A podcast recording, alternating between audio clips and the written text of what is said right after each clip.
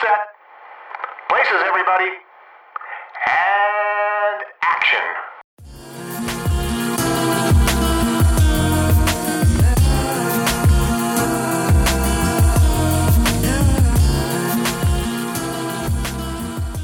Hi, guys, and welcome to Black Girl Film Club, a podcast where two Black women discuss movies.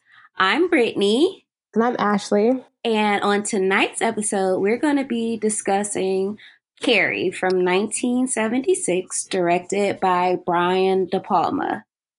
Um, before we dive into this discussion, I feel like I kind of need to give a trigger warning. I feel like we're going to be talking about bullying. Mhm. I also feel like we might be talking about school violence. Yeah. So if any of those are like triggers for you guys, you know, just turn off the episode. Um, and maybe go listen to something else like our episode that we did on the Players Club. Oh no, never mind. That's a very bad idea for trigger warnings. So, uh, Maybe house party. uh yeah, house, uh, mild trigger I warning for house It's as tame party. as we've gotten. So, um, Yes, about as tame as we've gotten. Yeah, so check out House Party episode. I think that was our first official one for our Black History Month back in February. Okay. Ashley, do you want to get into kind of like how we landed on Carrie? Yeah, uh, Carrie was my choice this time, uh, and I, I, I think this is all because her mom always stuck out to me as like one of the most like fucked up moms in like cinema history.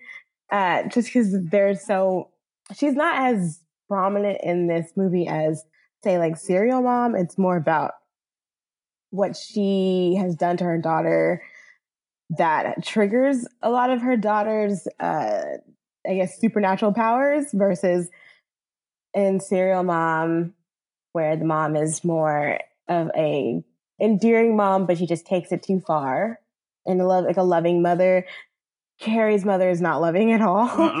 And there's a lot that is in her in her backstory that can contribute that does contribute to that.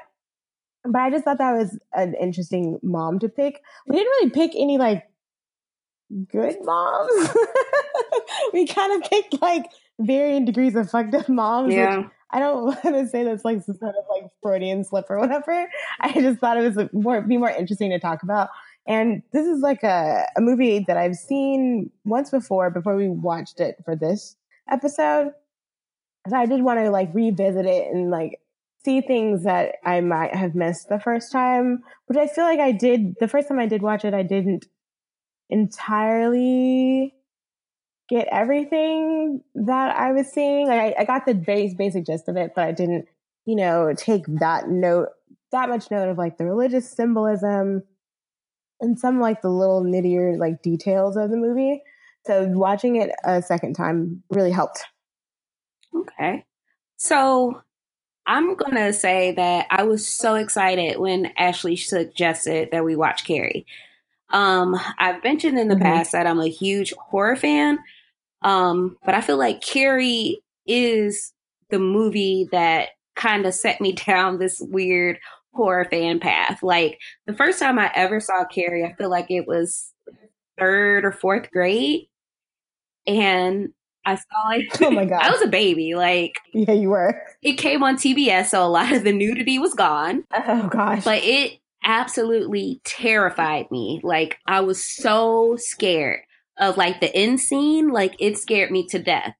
But something kind of like clicked in Mhm. my head where I was like, oh my God, this, like you can be scared and still enjoy a film. Because like yeah. as a little kid, I was a scaredy cat. Like I was afraid of the dark. I um Oh. had to sleep with literally the TV on or a nightlight every night. And that's because my aunt let me watch Child's Play when I was like two to three years old. So that fucked me up until I was like 18. So it was different and like being like terrified and just like super fearful versus being terrified and Mhm. like this is a good movie. So like right after I watched it, I convinced my aunt to take me to the mall so I could go to the bookstore and I bought Carrie. So imagine like a nine, 10 year old reading a Stephen King book. and I would go through, I would read during my lunch break and like, yeah. But then it got to a certain point that I was too f- afraid to go on. So I never finished it. Um, oh, really? You never finished it it? like it scared me to death, and I was like, okay, I can't do it. That's crazy. But it really like it got me onto like being a Stephen King fan, even though he messy Mm, and really liking horror movies. yeah, yeah. Um, Carrie, like in general, I like to think of it as an anti-bullying PSA hmm because if everybody had like minded their business, leave this girl alone, everything would have been all right. Yeah. But there was something about Carrie that made her a target for everyone. hmm And watching it, like I've seen this movie countless times. I have it on DVD. I have like a little pop figure of Carrie with the blood on her. Um, and sadly, like this is one of my comfort movies. Oh, really? Um, I don't know if you guys like know this, but I have chronic migraines, so that's like migraines at least 20 to 25 days out of the month. And keep in mind, most most months are like 30 days. So I have migraines most of the time. So when I'm out for the count, when I'm just wrapped up in a blanket burrito and watching TV, I'm always, almost always watching a horror movie. So Carrie is something, it's sad, but like Carrie is something I often revisit because there's something new to catch every single time. Like watching it for the podcast this week kind of like opened my eyes to different things um that went on in the movie. hmm And I feel like I should tell you guys and Ashley that I actually watched the remake too. Oh gosh. and I feel like I'm, I'm going to be talking about little stuff in the remake that I think honestly had the remake had a better cast, it could have done something. Yeah. But I feel like it added depth to um, mostly Margaret White, Carrie's mom, as Mhm. opposed to Carrie. Mm. So, Ashley, do you want to like start off like what the movie like is about? Uh, so if you are not familiar with this movie, I can do a brief summary. So this is a movie about Carrie. Her name is Carrie White. I think her name is like Carrietta something White. Yes, it's Carrie L. and uh, she's very shy, very unpopular. Um, she's basically an outcast in her local high school in Maine. She lives with her mother, Margaret, who is a, a religious fundamentalist and like an evangelist. And she's extremely um, abusive, both physically and emotionally to Carrie. And aside from all of this, Carrie is also, she also has telekinesis. And when she's pushed over the edge, she's, she ends up using these powers to exact revenge on her bullying classmates, which her classmates, as you've mentioned, are absolutely horrible to her Mhm. for various reasons. But I did like a lot of like digging into the backstory on this movie uh, and on Mhm. Stephen King too, because I'm not familiar with. I'm familiar with his work, and most people would be, even if you don't.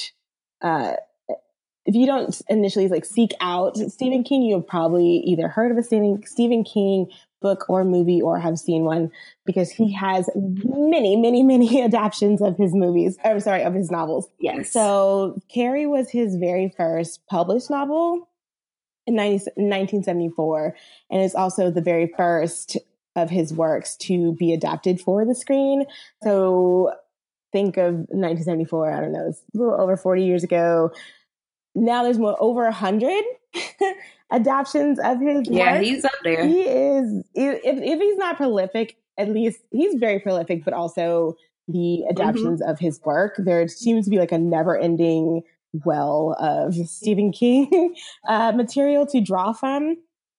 Um, so the novel, I actually go- uh, looked up a lot about the novel too because I was actually kind of interested in tackling like a Stephen King book this year. I I did decide to watch read Misery, but I haven't picked it out yet. Uh, oh yes, Even though yes. that one, I know that's going to be a lot. Just because I, I I read an article or an interview with him, like with Rolling Stone or something, and he was talking about how Annie Wilkes in Misery is basically cocaine to him. That's like the metaphor. I was like, oh, that's a lot. I would like to read that because if you don't know, Stephen King has had like a big drug and alcohol problem in the past, which I think has influenced a lot of his early work. You could tell when you get into some stuff. Yeah, he's he's a You lot. can, He, you can see I- that white lady up in there. Yeah, and I've heard like just some like because there's a sometimes there's a lot of big differences between his books and the adaptations, and a lot of the books end up being way worse than and like in terms of like Mhm. gore, just like weird shit that happens. Um, but Carrie is an epistolary novel. So much the book is like newspaper clippings, magazine articles, letters, which is something I'm into. I like that style of writing. I'm not really like I like you know traditional novels, like straight up uh, prose, I guess. But I also really am into. I've always been into books that kind of tell the story through letters. Just I like the different um, formats and just the different perspectives that are all go to shape this one story. Um, and he uh, he wrote this. Uh, I think like in his like mid twenties. His wife actually told him that he should try writing about a girl instead of all these like macho. I guess he was writing a lot of like masculine stories or like a, a lot of stories about guys, and had never thought to Mhm. do one of like a, a girl in any situation. So he did it. And he didn't really seem very confident about it, but he ended up uh, ended up being like a big uh, hit, and he sold the rights for twenty five hundred dollars, which is not a lot of money, and that would never happen in 2018. But he said he was grateful, and obviously he would be because you know it's the 70s. You buy a car with that money. Um, and there was a lot of stuff going on with the actual making of this movie. Like the uh, the studio was United Artists. They were toying with retitling it "Pray for Carrie" and releasing it as a B movie double feature. So this pretty much almost got like put to the, the back burner in terms of films. And um, certain scenes were like omitted from the final version due to financial limitations, so they didn't really give the uh, the production a whole lot of money. Uh, Sissy Spacek played uh, Carrie, and she actually tested for the role of Chris, who was the bully, which I can't even imagine seeing that. Like, I cannot imagine that. That would have been a whole different movie. Um, and she was encouraged to test for that uh, for Chris by Brian De Palma, which I was like, well, that was a, a stupid move on your part, Brian. But she ended up getting uh, nominated for an Academy Award for this. I didn't know that, which it seems like a big deal since they they're not usually too kind to horror movies or fantasy movies in general. Um, pretty much anything that's not a drama, Yeah. the Academy doesn't really care. And also, um, Piper Laurie, who played her mother, got an Academy Award nomination for Best Supporting Actress. Or actually, I think she, yeah, yeah, nominated. She didn't. I don't think she won. Um, but and then on the set, I was reading stuff about behind the scenes on the set, and like Brian De Palma actually had the gym teacher like yell at Slap the shit. yeah, like People. slap cast members and like because it, it the the way that the characters talk to each other is like beyond what I would think would happen in a school. And I mean, I was like a teenager, so I've I've obviously seen bullies and the bullied and my mom was watching this with me and she was like, Yeah, the seventies were a different time. I was like, all right. I was like, I don't, I don't know if you could open hand slap a girl. Like, like Honestly, I mean, the teachers do get away with some They- terrible things. Like, yeah. they used to have like paddling. So like when you misbehave, you got a school Mhm. sanctioned spanking at in your class. yeah, my mom went to Catholic school and she um, wrote with her left hand. And she was, they would try to force her to write with her right hand. And so they would slap her hand with a ruler. She told me she threw down her like pencil, like dramatically, and then she'd pick it up. Like they would force her to use her right hand. And so she would throw it down really dramatically. And then she would pick the pencil up with her left hand and start writing again. that was very dramatic, but it did not it did not take. She is definitely left-handed. So yeah, there's some differences between the film and the book, which we can get into. Um, also, other adaptations. I mean, I talked about uh, you know Misery and Carrie, but there's also like if you're a big fan of '80s movies, there's like Cujo and Children of the Corn, which is terrible, which I think might have been yes late '70s, early '80s. The Shining that everybody knows, which Stephen yes. actually hates that adapt- adaptation, which I don't blame him. That movie is. I feel him on that one, honestly. It's kind of awful. I feel it. Um, but Stand By Me yeah. isn't necessarily a horror movie, but it's actually a really well written kind of coming of age story. The yes. Shawshank Redemption, Green Mile, yes, and of course It. I think everybody knows about It. Yes, which I think is maybe yes. his.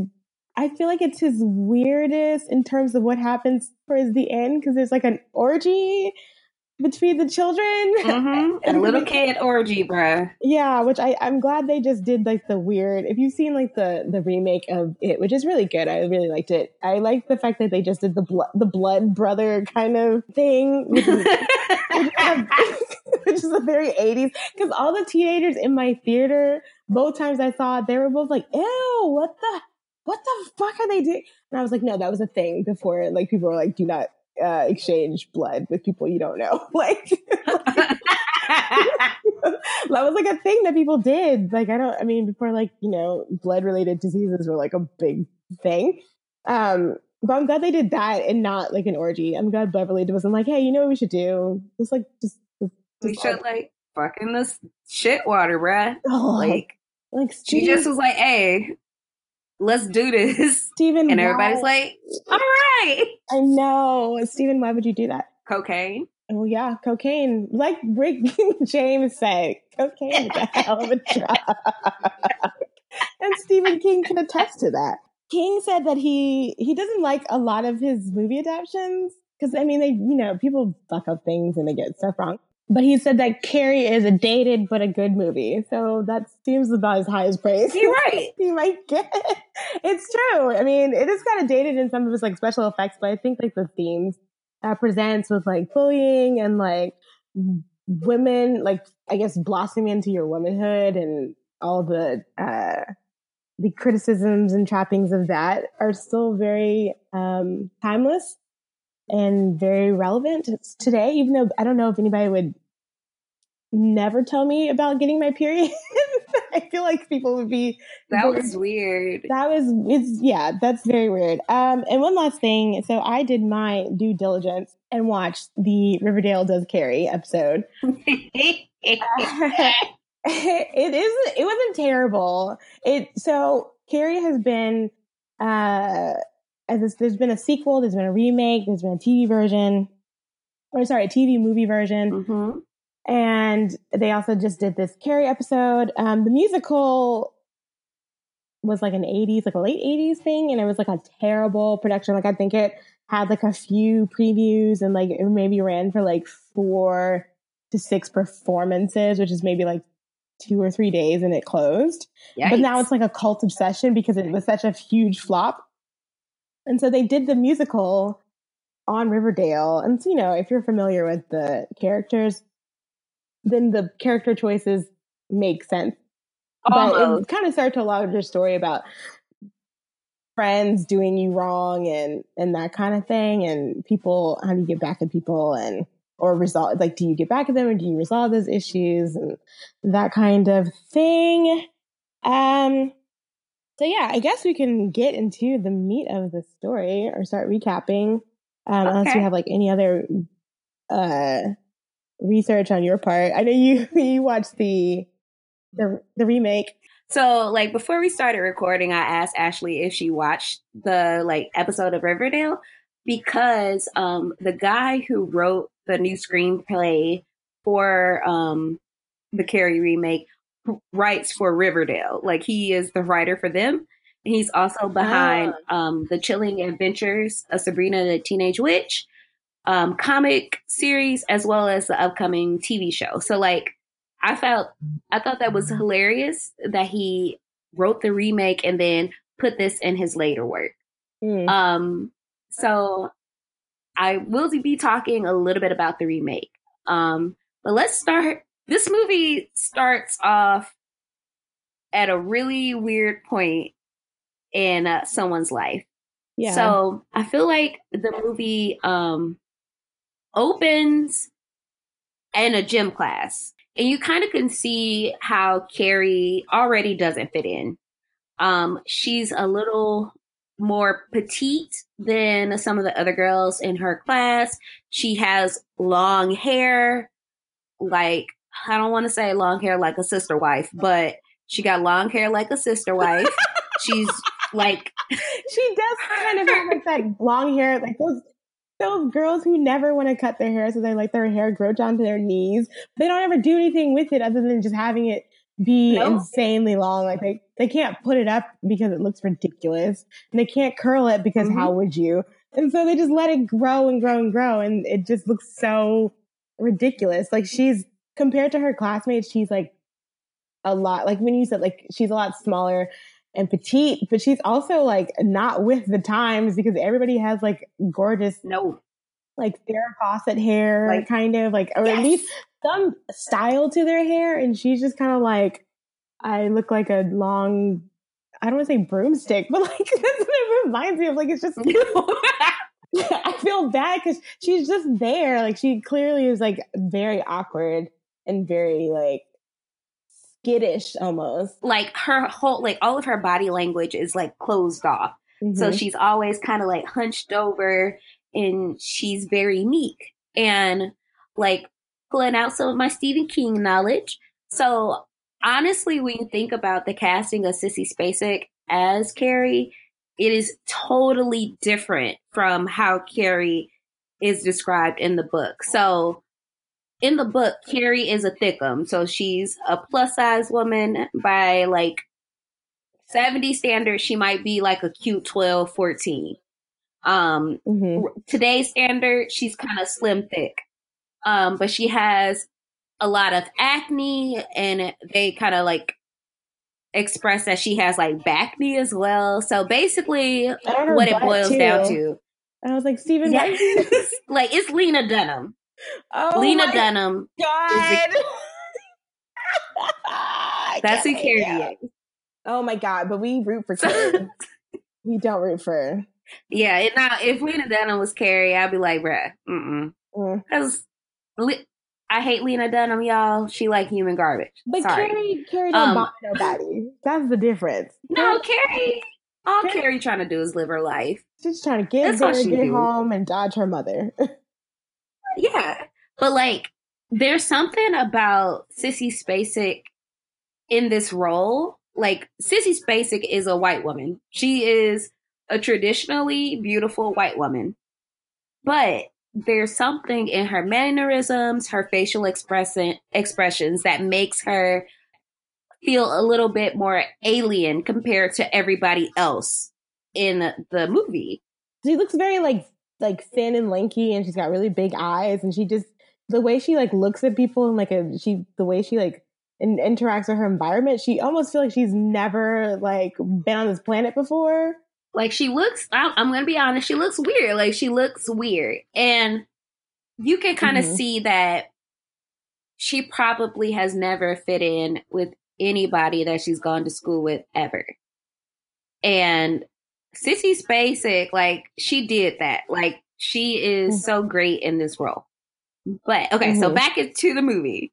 So they get done with gym, and then you go into the locker room and this is something that like for the first time ever I paid attention to despite like owning this movie. I was like it's a whole bunch of naked ass people in this movie. Like the first 10 minutes is just straight nakedness, just titties, ass everywhere. And I'm like, uh You can tell that a dude directed this because it is not like that in like in the locker room. It's not like that at all. Everybody's trying to like cover their boobs and like not let you see like their bellies or whatever. Like nobody's just like out there just like frolicking and just like like whole ass naked, like just butt naked. to the wind and like like it's so like overly like sensual that I'm like, no teenage girl is like that. Like the way Carrie is in the bathroom is way more accurate than what Brian De Palma thinks is what happens in the bathroom. And I don't even know if it's like written like that in the book or whatever, but like when I was watching it, I was like, I do not remember it being this long, drawn out, and in slow motion. That's the other thing. It's the slow motion is the part that gets me. And then it's like like that uh like Star Trek filter when they try to make um Captain Kirk um on TOS look like a snack where like they like have that like nice little blur around the edges of the screen Oh, the and then Kirk smiles and he looks like a snack. Yes. Oh Lord. That's how like the whole film is like filmed Mhm. and um like watching this i was like who actually showers at school like everybody i knew growing up you would just go to your next class musty like that's just Mhm. what it was yeah. nobody took whole showers during the day oh, I wouldn't between even sweat- classes I wouldn't even sweat that much. I think on purpose, just because I would not want to have to like pat myself down with like paper towels or a washcloth or whatever. And having to like strip, like I wouldn't want to strip down because I didn't want to get naked. And of course, the, sh- the showers aren't like clean and all that. So who the hell is going to be just full on like I'm butt naked, like I'm at home in the shower? Nobody does that. I don't know anybody. I mean, I guess now because you know I've been going to like the gym like off and on since like I don't know like December, and so the one time I was at the gym and I came in and this girl was like full on like butt on the bench, and I was like, I cannot believe you got your bare ass on the bench. That's so disgusting, and I just I refuse to sit down now, so I don't touch I don't touch things in the locker rooms. But so maybe she would fit in well with a Brian De Palma De Palma film because. uh uh it wouldn't be me. it would not be me. and okay so like i'm sorry so this is like our jump off like this is when shit gets real so like everybody like Mhm. washing their ass like slapping people with towels and giggling and stuff which you know all women do in a high school bathroom Mm. after gym Mm. and carrie's taking a shower and then like this is what ashley was mentioning like it's a very tight shot of like Carrie's thighs and the water running through them.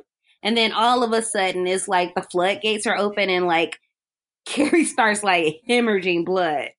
And Yeah. I was like, Also, this is a mighty heavy flow, bruh. I was like, this is a Like, heavy flow, bruh.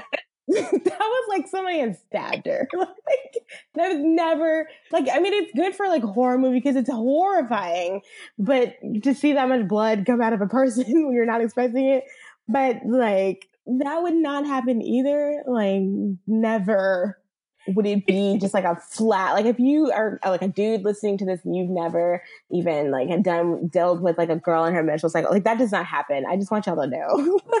I feel like it's my duty to tell y'all. It's that is not how that works. Especially if you're like a hotep i don't know how you found this podcast. That does not happen either. I know how i feel like i know how y'all feel about periods. Y'all don't agree y'all don't believe You mean that. the white man? oh, the, white man causes period. Yeah yeah If can- you stop believing in a white man, you wouldn't Yeah. menstruate, right? Yeah, yeah. If you didn't do the white man's work and you didn't watch the white man's films Mm. and all the, and interact with them, Mm, yeah, you wouldn't bleed. mm, What- is else? You don't eat mm-mm, not meat? at all. If you don't eat meat, you don't have. Yep, you period- don't eat meat. Mm-mm. That's the white man. The white man making you have your period, bruh. oh my god, it's so terrible to still say stuff like that in 2018. So, so like when Carrie looks down, like her hands look like she just murdered somebody with her bare hands. And, and the way, okay, so also I have another thing about this scene. First of all, aside from the sensualness, like the way Carrie is like washing herself is so odd because it's like need- I was like, Carrie, are you are you masturbating in the school shower? oh my god, I was drinking water, almost died. Because I'm watching this with my mom and I completely forgot that this is the way that the movie opens. So I was kind of like, um, what is going on? Like this is very drawn out. and then also, and this comes up later too. I was like, do people not really not use washcloths? Like I don't understand that I guess. concept at all. of just wiping your hands on your body And, with soap. uh, It makes me so I guess. upset. But the the big thing is that Carrie gets her period and it's a gusher. That's the first thing. Oh my god. Okay. So I wasn't expecting that. All right. So she freaks out. Like she freaks out and she's like, "Oh my god, I'm dying! Yeah. I'm dying!" And she like runs out of like the shower, and the first person that she touches is Sue Snell, Oh yeah. and Sue was wearing a white top, oh and yeah. Carrie rubs Her menstrual. her blood on the Sue's top. And Sue, like, honestly, if it were me, I would slap Carrie too. Like, I'm wearing white. and you go, oh, hell no. Like, any kind of Carrie would have to square up. Any kind of She blood. gonna have to square up, her titties out, we fighting. Like, this is just what's gonna happen. any kind of blood that's not mine. Please don't come near me with it. I don't care if you Oh my god. have just been stabbed. Please don't touch me with your blood. Like that bothers that oh god. And I was like, well damn, no wonder nobody likes this girl. but then I felt bad for her because like she's just she's I mean she literally is wa- running around screaming like, "Oh my god, help me. I'm di-. like she like imagine you actually She thought she being stabbed. dying. She thought she was like dead. like in her in her desperation, she goes and like touches like five different people, out Oh, screaming God. and begging for help. And like Sue was like, "What?" Like Sue was like, "What is going on?" And then she looked at her arm and was like, "What?" Like her eyes went, "Oh hell no!" And then Chris, Yeah. who is the primary bully, noticed, and she was like, "Oh my god, she got her period!" And then everybody's like, "Carrie has her period!" And so these raggedy bitches, instead of helping the girl who is like dying, like she thinks she's dying, these hoes go get pads and tampons and start throwing it at her and say, plug it up, plug it up. And she's crying and bleeding and everybody's just in her face talking about, plug it up, Yeah, plug it up. they And just they throwing shit at her. And she's like, they grab She all was, the like, out buried- of the thing, she was Yeah, buried under them at 1970 her. pads. So a pad from the 70s is the equivalent of like a twin mattress. So she got like them all over. And she's like bleeding. Her towel is bloody. And like, she's like, help. And I was like, damn, Carrie, like, this is fucked up. I felt so bad for her in that moment. But like, Yeah. sometimes, y'all, this might be TMI. Like, when you go down like the feminine hygiene aisle, sometimes I'll be like chanting, like, plug it up when I get like tampons because I think it's funny. oh Like, my god. Oh my god. like god. it's just something that I carry with me all the time. Be like, hell yeah, this movie's in your, this movie is in your DNA, basically, It is what you're saying. Yes, it is. It's it's part of me now. but like, I'm sorry, guys. Okay, let me compose myself. So the gym teacher comes in like, "What the fuck y'all doing?" And she sees like Carrie under these pads crying, and people like chanting at her. She's like, "Y'all get the fuck back, right? Get the fuck back!" And so she goes to try to help Carrie, and Carrie's like, "Oh my god, I'm dying! I'm dying! I'm dying!" So she like hauls off and smacks the shit out of Carrie. Like yeah. it, it was like her pimp, like her hand was strong as fuck, and she just like slapped her and like, "What's wrong with you?" And Carrie's like, "I'm dying," and like the gym teacher is wearing white shorts. Like everybody in this movie is like wearing white in this scene for some Yeah, reason. At some point. So it's like a bloody handprint hmm yeah. on a gym teacher's shirt. It was big. And she's like, "It's just your period. Get it together." And then she kind of like shakes her. Like, Yeah, she did. did. I was like, can you do that shit in the seventies? My God. She like, ah, get it together. And then she slowly realizes that Carrie literally doesn't have any idea what's Mhm. happening to her.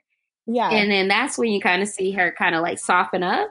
And yeah. instead of like being like, what the fuck, dude? You're like almost 18 years old. You don't know what's happening. She's like, okay, y'all raggedy bitches leave.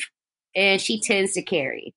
And Carrie And so also I like- her first like t- telekinetic incident, like the light bulb in the shower Mhm. pops, and I think that Mhm. could due to the stress.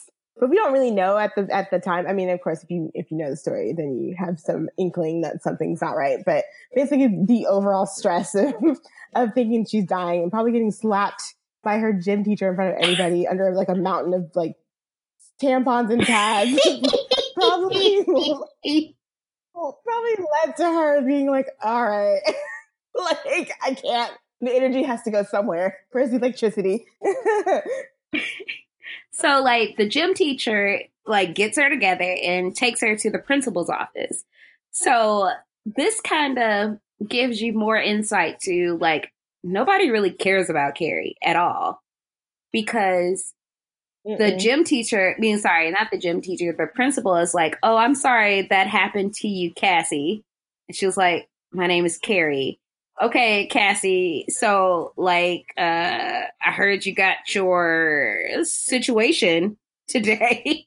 like, it was funny because, like, I don't know why talking about like having a period is so like distressing for guys Mhm. and they like refuse to acknowledge it when it literally happens to pretty much most women that you know at one point in their life it's gonna happen so Yeah. there's honestly nothing for women to be embarrassed about when it happens so and because guys like it's part of life it is what it is everybody poops everybody pisses some people have periods that's what it is um Mhm. but the principal is visibly uncomfortable talking about the situation. And he keeps like, uh, you know, that thing you got going on, you know, life and uh that stuff. like everything but saying you got your period. And Classic he calls her Cassie. Honestly, He's like, Cassie, like, we'll let you go home, Cassie. We'll let you go. didn't even Carrie was like, "My name is Carrie." like, can you get my Yep, name right? My name is Carrie. the like the third time he Yeah. called her Cassie, she made the ashtray. Apparently, you could smoke in school, so like the ashtray like Yeah. falls off the desk, and then they look at her like, "Uh, Yeah, and and before they bring Carrie into the room, the gym teacher and the principal are talking about like how weird it is because Carrie, like you said, is almost eighteen. I think she's like a senior in high school, right? And she's basically almost eighteen and has no idea what a period is. It was also very weird for a period to start that late. Even in the seventies, I would think it'd be like super out of the ordinary for your period to come that late in your like adolescence. But they also were like, oh, Mhm. well, they allude to Carrie's mother and says, well, she probably doesn't know because of her mother's religious beliefs, and we have to like respect that. ooh, I think. I think, and I think that's the principal saying that, and the gym teacher's like, hell no. But you know, there's not really a whole lot they can do because Carrie's mom is Carrie's mom, and she has a big, she's a big um, factor in why Carrie is the way she is, including the fact that she does not know that this will be her life for a good chunk. Twenty minutes.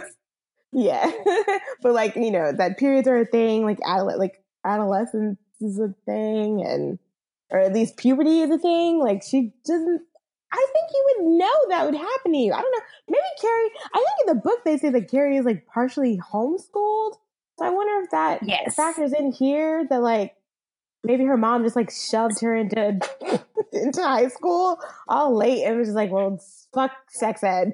You're not getting that. so like in the remake so this is something that like popped up in the remake what happened in the remake is that carrie was homeschooled until they made her mother put her in regular school with other kids Mm, so that is probably why like she's out of step with everybody else in her class yeah. and it when you think about it today, like parents who have really strict religious beliefs can make sure that the um, students don't um, participate in these classes. Like when I was in high school, we had this asshole kid who said that he didn't want to read a book about like gay stuff. So Mm. they, he was like, gay stuff is against my religion. And so he Oh, didn't have to read the book. Everybody roasted him about it though. Um, because he was being an asshole. Yeah. But like he didn't have to do it. So we had to watch, like, we all had to read The Prince of Tides, and he got out of it. Which, um, guys, look up The Prince of Tides and see why um, a group of high school seniors should not have been reading that in school. Okay, I've I've never heard of that, but I'm going to Google it and I will get back Yeah. to you. Google I, it. I don't think me and my little Texas school they wouldn't probably let us do that.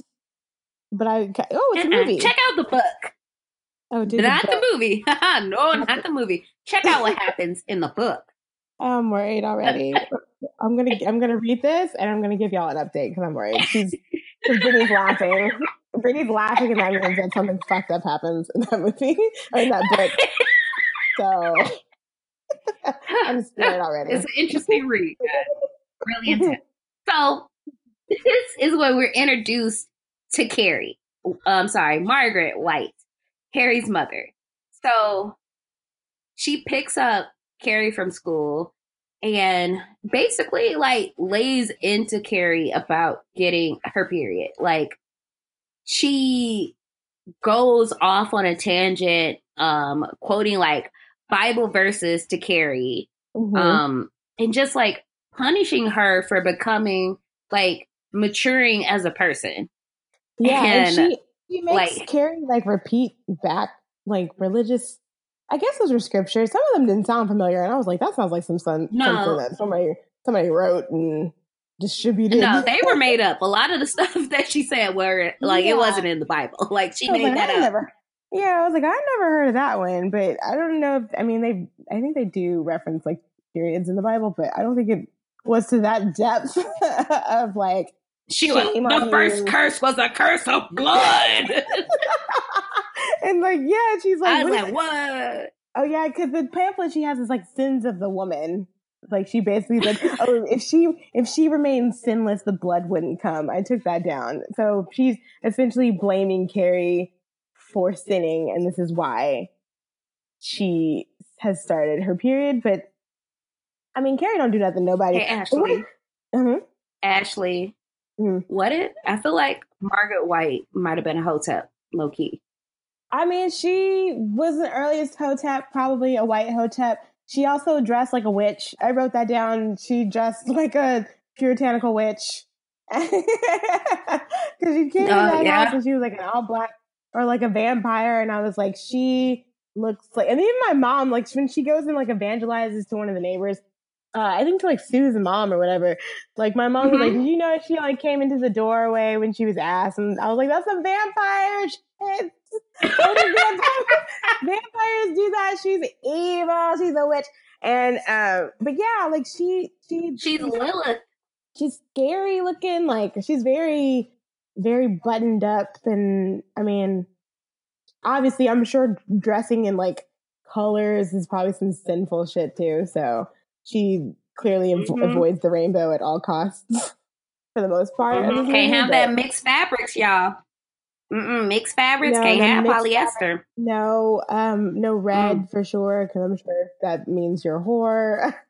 like, but yeah, Mhm. the, the main A thing about this is that Mm. she she a harlot, you know, but she basically ber- berates Carrie for doing well. Not even it's not Carrie's fault. It's like I mean, it's what happens to your body. Like she can't she can't help it, and Carrie's actually mad that she didn't tell her, probably because she looked like a damn fool at school for not knowing Mhm. and her mom freaks out on her and like drags her to a broom closet, like physically drag. I think like by the hair or something.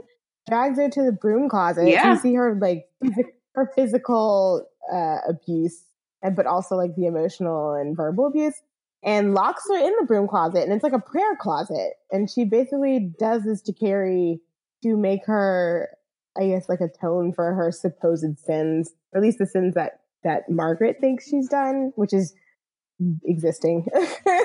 Later we find Mhm. out it is existing. Your whole life is just a, one big sin. So, like in this scene, like something I picked up on this viewing, I feel like um when Ca- uh when Margaret is yelling stuff at Carrie, so she's saying like the first curse was a curse of blood, and after the blood comes the boys because they can smell the blood, they know. And I was Mm, like, yeah. this is very weird. And when you hear her talk about like her like maturing as a woman, um, if it kind of sounds like um Margaret was probably assaulted. And Yeah. when you go and read the book, you find out that she okay, trigger warning guys. So Mm. in the book, Carrie is the product of marital rape. So like she like in the in the remake they go a little bit more into detail with it's not like graphic, but um, Margaret is sharing this story with Carrie to per- like Yeah. persuade her from an event that happens later in the movie. Um, but she says that she was like in bed with her husband and they were just going to sleep and he took advantage of her essentially. And the Yeah, guilt, he was- like, that's was, like, abuse.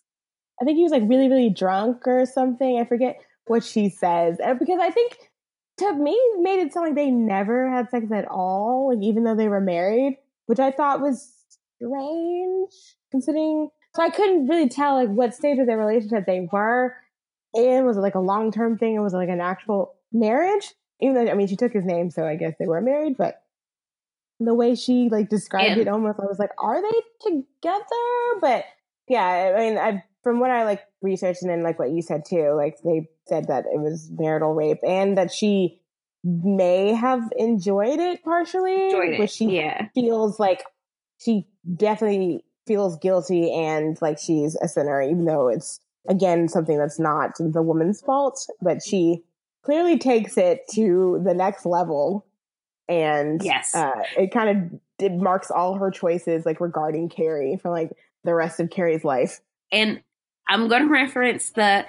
I feel like okay, the remake is not good, y'all, but it does a little something. So like the opening of the remake, Margaret is alone in her house, dressed in all white, and she's in labor, but Mm. she doesn't know. Like I don't know how she didn't know, but she was on an episode. Of, I didn't know I was pregnant. Apparently, um, and she didn't know that she was not dying. Like she kept like praying and say, Lord, please don't kill me. Um, I'm dying, I'm dying. But she was actually in labor.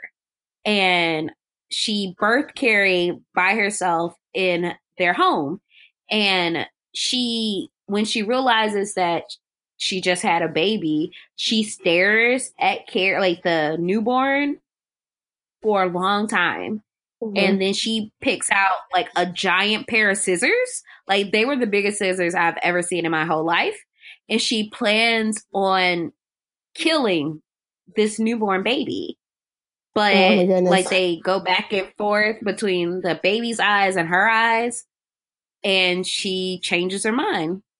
She decides to keep the baby. Like if you go like with the rest of the movie, you could see that she experiences I feel like she experiences a lot of guilt in association to Carrie's birth and how she was um conceived. And it it doesn't do this completely for me but it kind of gives me a little bit more leeway into why she might be the way that she is. Yeah. um it doesn't excuse her actions but it does give me some kind of reason to why she like like why she does some of the things that she does yeah, absolutely. so like she locks carrie in this closet with the scariest like it's like uh the it's a figurine of jesus essentially on um the cross being crucified I was okay. but I like was, the eyes I was googling this dark and I could not figure out because when I wrote, when I was watching it originally, I was like, "Is it Jesus?" Then I saw somewhere it's like supposed to be Saint Sebastian Saint because like Sebastian. hmm yeah, with like the with the um the arrows in in his body, which is like if you don't know, for those who don't, you know, have any ex- knowledge of like early Christian stuff, it's uh Saint Sebastian was like a Christian martyr basically, which but the the figurine looks like hi her mother, like it has the same hair. So I was like, are we trying to say that she's a martyr? Because in that scene, like obviously you would not think that her mother was a martyr for anything because her mother really just drag like dragged her to a closet and locked her in there and made her pray for several hours to confess or Mm-hmm. you know to absolve her of sins that she didn't do. But it is so weird because the eyes, like you were about to say, like her the eyes are all like glowing, like it's in some weird. They look candle, like right? Michael Jackson's at the end of Thriller when he turns back around. And it's like the glowing cat eyes. I was like, oh hell no! Like that scared me. Like this was a part of the movie that scared me when I was little. Like the glowing eyes on his little crucified figure. I was like, no. And she has to spend like hours in that closet, bruh. Yeah, Hours. like just pray, praying to this creepy ass fucking figurine, and it's. I don't know. I guess the eyes are like got knocked out, or was it actually a candle? I don't know, but it was. It would not make me very um warm to the concept of praying or talking to God because what the it looks like some demon from hell. Honestly, it looked terrifying. Mhm. But then I guess that goes like with a lot of people's like understanding of religion is that you should be terrified of these supernatural beings. Like a mm-hmm. lot of, I guess, mm-hmm. religions, uh, they advocate for you know fear in in their religion versus feeling like you have a buddy in Jesus. Because Carrie's mm-hmm. mom is definitely like one of those like straight up like God fearing, smite the wicked type of people. And that figurine looked like it would come alive and kill you. Yes. While you sleep, you just stand up and there's a little dude with glowing eyes with a little knife. glowing eyed, glowing, yeah. Little- Two little glowing eyes just looking at you in the dark. Like, hey. oh Lord. Oh Okay. Lord. Oh Lord. Oh. Carrie's mom is right now. She would curse us. Oh, she would. We would both be in this damn closet. And eh, we probably would be because I don't feel like. Carrie's mom would be too fine to black folks. I feel like she would probably be like, "Mm, not in my house, Not the Negroes. not in my house. Mm-mm. Mm-mm. We don't We don't allow coloreds in here." I know, because isn't she like a Southern woman too? Like they're both in Maine, but they both had. I mean, Sissy, Sissy Spacek is from Texas, so they kind of made sense for She her "I don't be- know, Mama. I don't Why know, didn't you Mama. tell me, Mama? You didn't really- tell me about this, Mama. Everybody laughed at me." I just googled like where she was from, and she's like from like the town. As of 2010, there's like a thousand people in that town. She's from a very tiny town in Texas, so it makes sense. But I was not. Her mother also seems very like hellfire and damnation, like very southern lady, and you could just imagine her looking at us like, "Get out." Is this like, Is no, not in here. not these two? Absolutely not. We will not have that in this house. How hard we just laughed at that little figurine. She, mm-mm. that would be a wrap. She, she would not, Yeah, would not allow it too. in her house. Like two with us. So, I feel like this is where we meet. Like the next scene is where we meet the major antagonist. I think with um, Um, Chris. Yeah, well, so I have the part where she shatters the mirror because she she's getting stronger in her power. She doesn't know her powers are what they are, but she uh, broke a mirror and then put it back together magically with her mind powers. Uh, and then the part where she's in English class, I guess it's kind of established that Ah. she has a crush on this guy that ends up being Tommy. Ah, Um, Tommy Ross. and then the gym. Oh yeah, so we yeah, so after this we get to the the gym scene and somebody has written Carrie White eats shit on the gym Eat doors. Uh, and Mhm. the gym teacher has basically said everybody's getting detention. Um, and she berates everybody for making fun of Carrie, which I also thought was another part. I was like, can gym teachers talk like this? Because the girl was like, where do I put my gum? And the gym teacher's like, you can choke on it for all I care. And I was like, my goodness. No, level that's a lawsuit. the Like, mm, your license about to be suspended. I know. I was like, can you really talk to people like that? I know you can probably talk to like anybody like that now, especially like a, a minor, but good grief. So she gives everybody one week of detention. Um, and there's like a very, very long scene where they're doing the detention is basically like physical fitness and they have to do it or they won't be allowed to go to prom. I think that's like the the requirement. Mm-hmm. Um, and one of the girls, I'm pretty sure is ends up being Chris, like goes with the teacher and she's like basically like fuck this shit.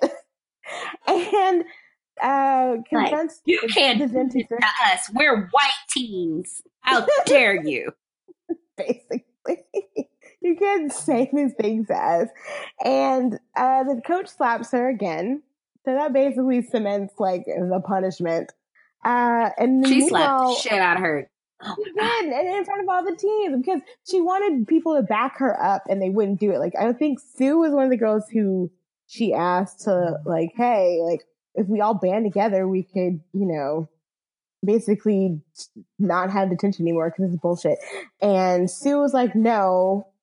And that kind of like splits their, I think they're friends, right? And they kind of drift apart after that just because it, it Maybe. comes up that Sue, yeah, I, I didn't really, I couldn't really tell, but I know Sue, I mean, in the coming scenes, you find out that Sue, uh, actually feels bad for what happened. Uh, even at the time, you can't really tell. Uh, so meanwhile, while all this is happening, uh, Carrie goes to the library and she looks up books on miracles, which I forgot they had to do it like Aww. this, where they have to go and like look up the card by like the Dewey Decimal System and all that, and like actually go and find the book. And like, I'm so used to going on like the library website and being like, I need this book by this name, and, and not having like page or thumb through all these note cards. And she finds this book called The Science of Miracle or Science Behind Miracles and finds out about uh telekinesis and like what that entails, which is kind of funny, but I guess she kind of knew what she was looking for. Like I feel like I move stuff with my mind. What's going on there? is this a miracle or what? I don't know what. I think this might have been during this scene because I wrote a note that says, Sissy is such a good actress. She reads like LisaRaye so well in this movie. Like, you would think that she mm-hmm. would popcorn read like LisaRaye." And I was like, that is talent. That is talent. You are. You. LisaRaye can't read, y'all. she can't read. It's also debatable if she can act.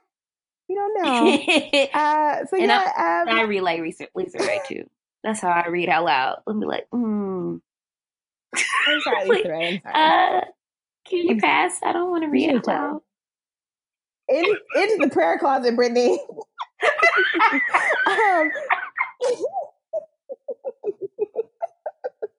okay. Oh, so after after finds out about telekinesis, uh, Sue asks uh, her boyfriend Tommy, which is the same guy from the English class, like defends Carrie. I guess after she had a, a quite emotional uh, reaction to his writing, I believe, or that whole scene is kind of uh, weird. But um, yeah, she randomly asked him to be like go be Carrie's prom date, and yeah, that was weird. Like, so I was, I think the way they frame this because they also pair this up with another scene um, with Chris and her boyfriend, and they're plotting against Carrie for real. But I always thought they, they were all sort of plotting against her. But you kind of, I guess it's kind of like a red herring almost, where you think like they both asked their boyfriends to fuck with Carrie. Uh, but really, Sue really does think that this is an actual, like a good thing and like something that could help Carrie. And she feels really bad. And you find out, out like in a few scenes later, because I was sitting up there right. in the living room, like, she's a liar. she's lying. you They're all out, plotting against Carrie. Like Sue, Sue is the only person that truly feels terrible about how she treated um Carrie. Like she knows that she did something wrong. And honestly, mm. when you watch that first scene of the shower, you kind of see it in her face, like after she was buried under like three pads that like you could see that Sue was like, this is fucked up. Like she realizes in that moment that this was a mistake and she re- feels so bad about technically instigating the whole event. Like she instigated it. Like, and she's Yeah. doing all that she can Yeah. to make it up to Carrie, which is honestly really noble, honestly. Yeah, I don't know how many people would be like, "Here, take my boyfriend to the prom. It's my only prom no, I'll ever not that have." but you take my Mm-mm.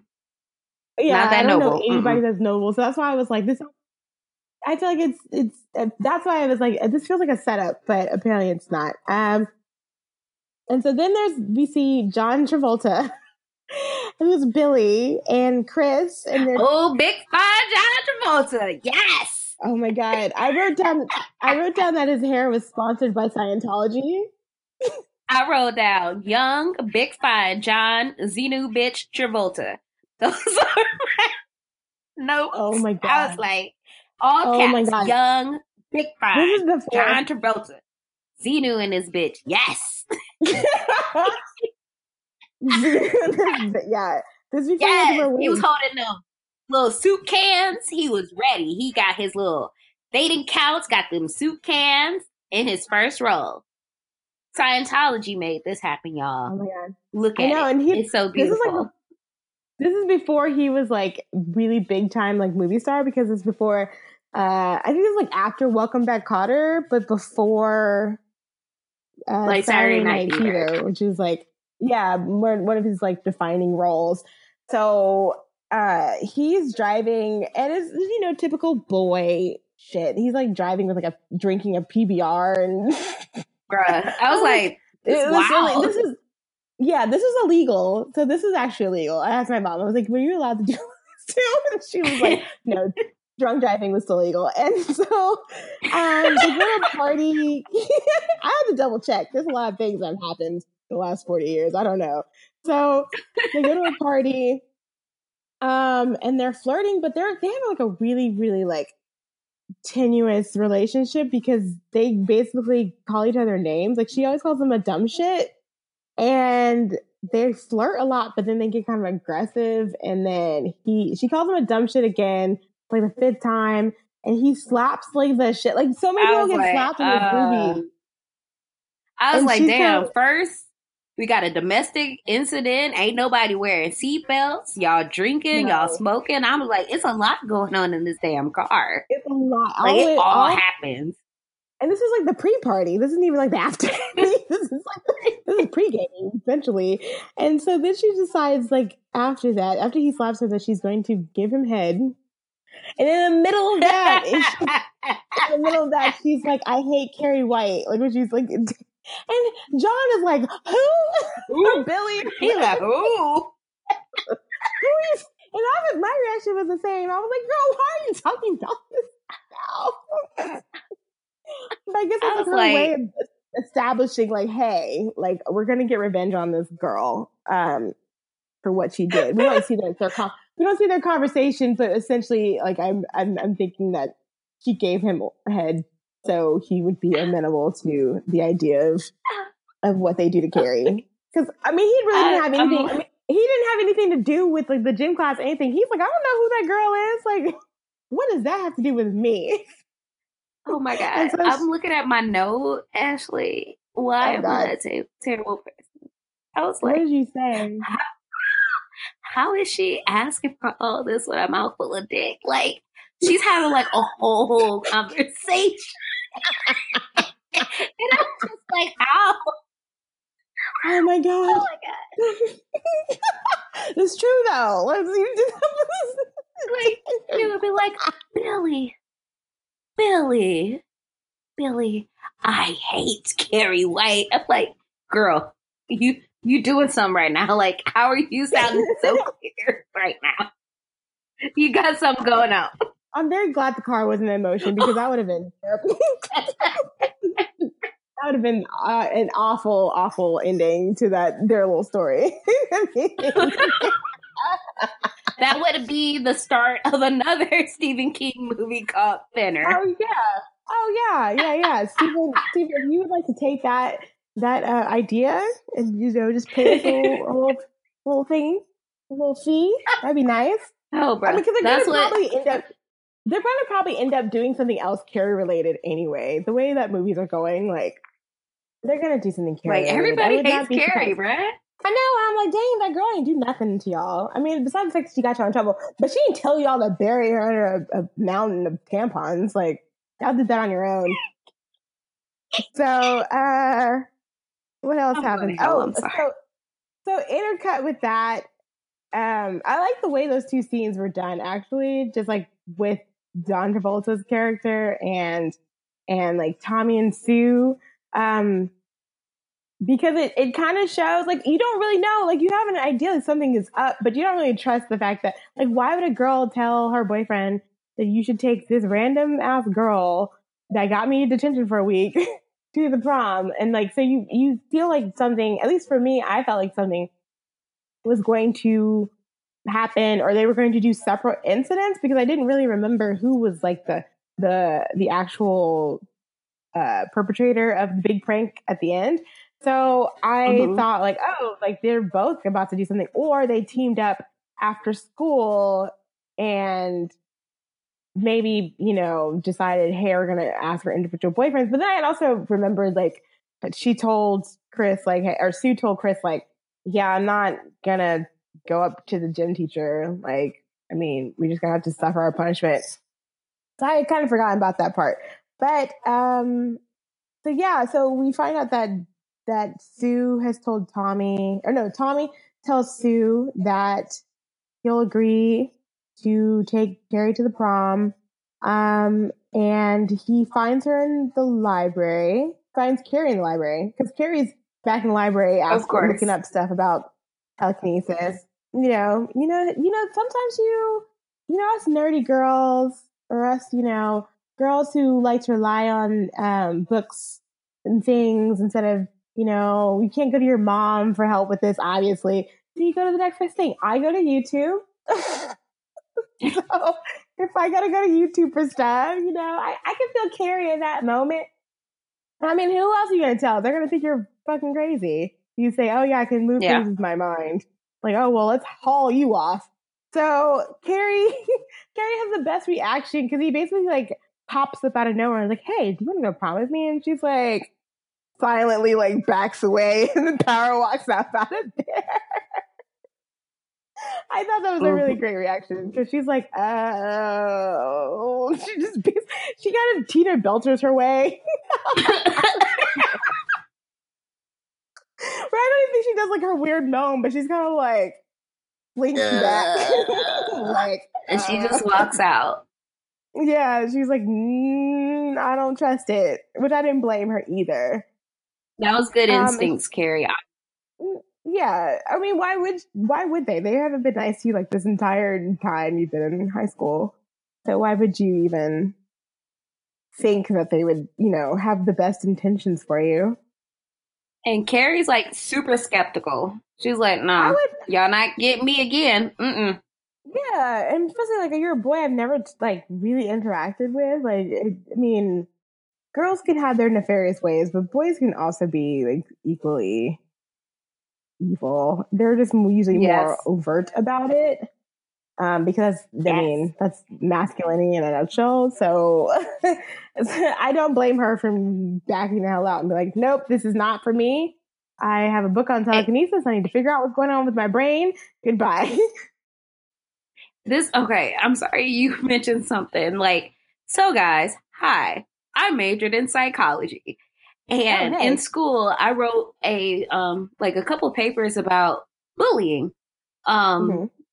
I don't know why. Probably cuz I was bullied as a kid for dumb reasons. Like Mhm. when I was younger, I got bullied for being smart and then I got bullied for being a fat kid. It's So- not always the way. It's always something about Like- being smart or being fat. Like it's never like what. Because I answered the question right, all of a sudden it's a problem. Like we're always supposed to be dumb in this class. I know what I'm talking about. Why don't you know what you're talking about? and like so like that made me like interested in like how bullying affects people in the long mm-hmm. term because I know I'm getting real with you guys. For me, bullying they like to call bullying like think of bullying as like a character building experience, but it doesn't mm. actually build character. Like bullying in like extreme forms, as we can see, is devastating. I feel like bullying can basically destroy a person. Um, for me, I was able to get through it.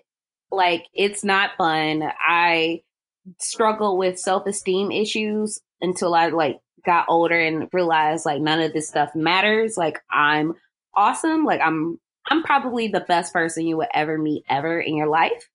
But it took me a while to get there.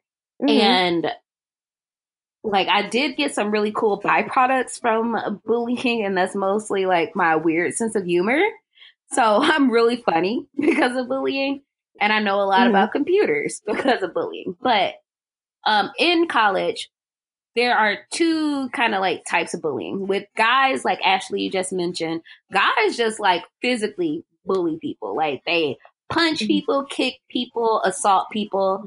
That's the way that most guys tend to bully others. But yeah. with girls, it's slightly different. It's called relational aggression. That's kind of like the the term that is used for female bullying because mm-hmm. in most like friend groups or groups of girls, nobody really is going to punch you or hit you or physically attack you. What they're going to do is systematically work to instill doubt in yourself, in your in um, abilities, in your self esteem, but they'll also try to ruin relationships with the people around you.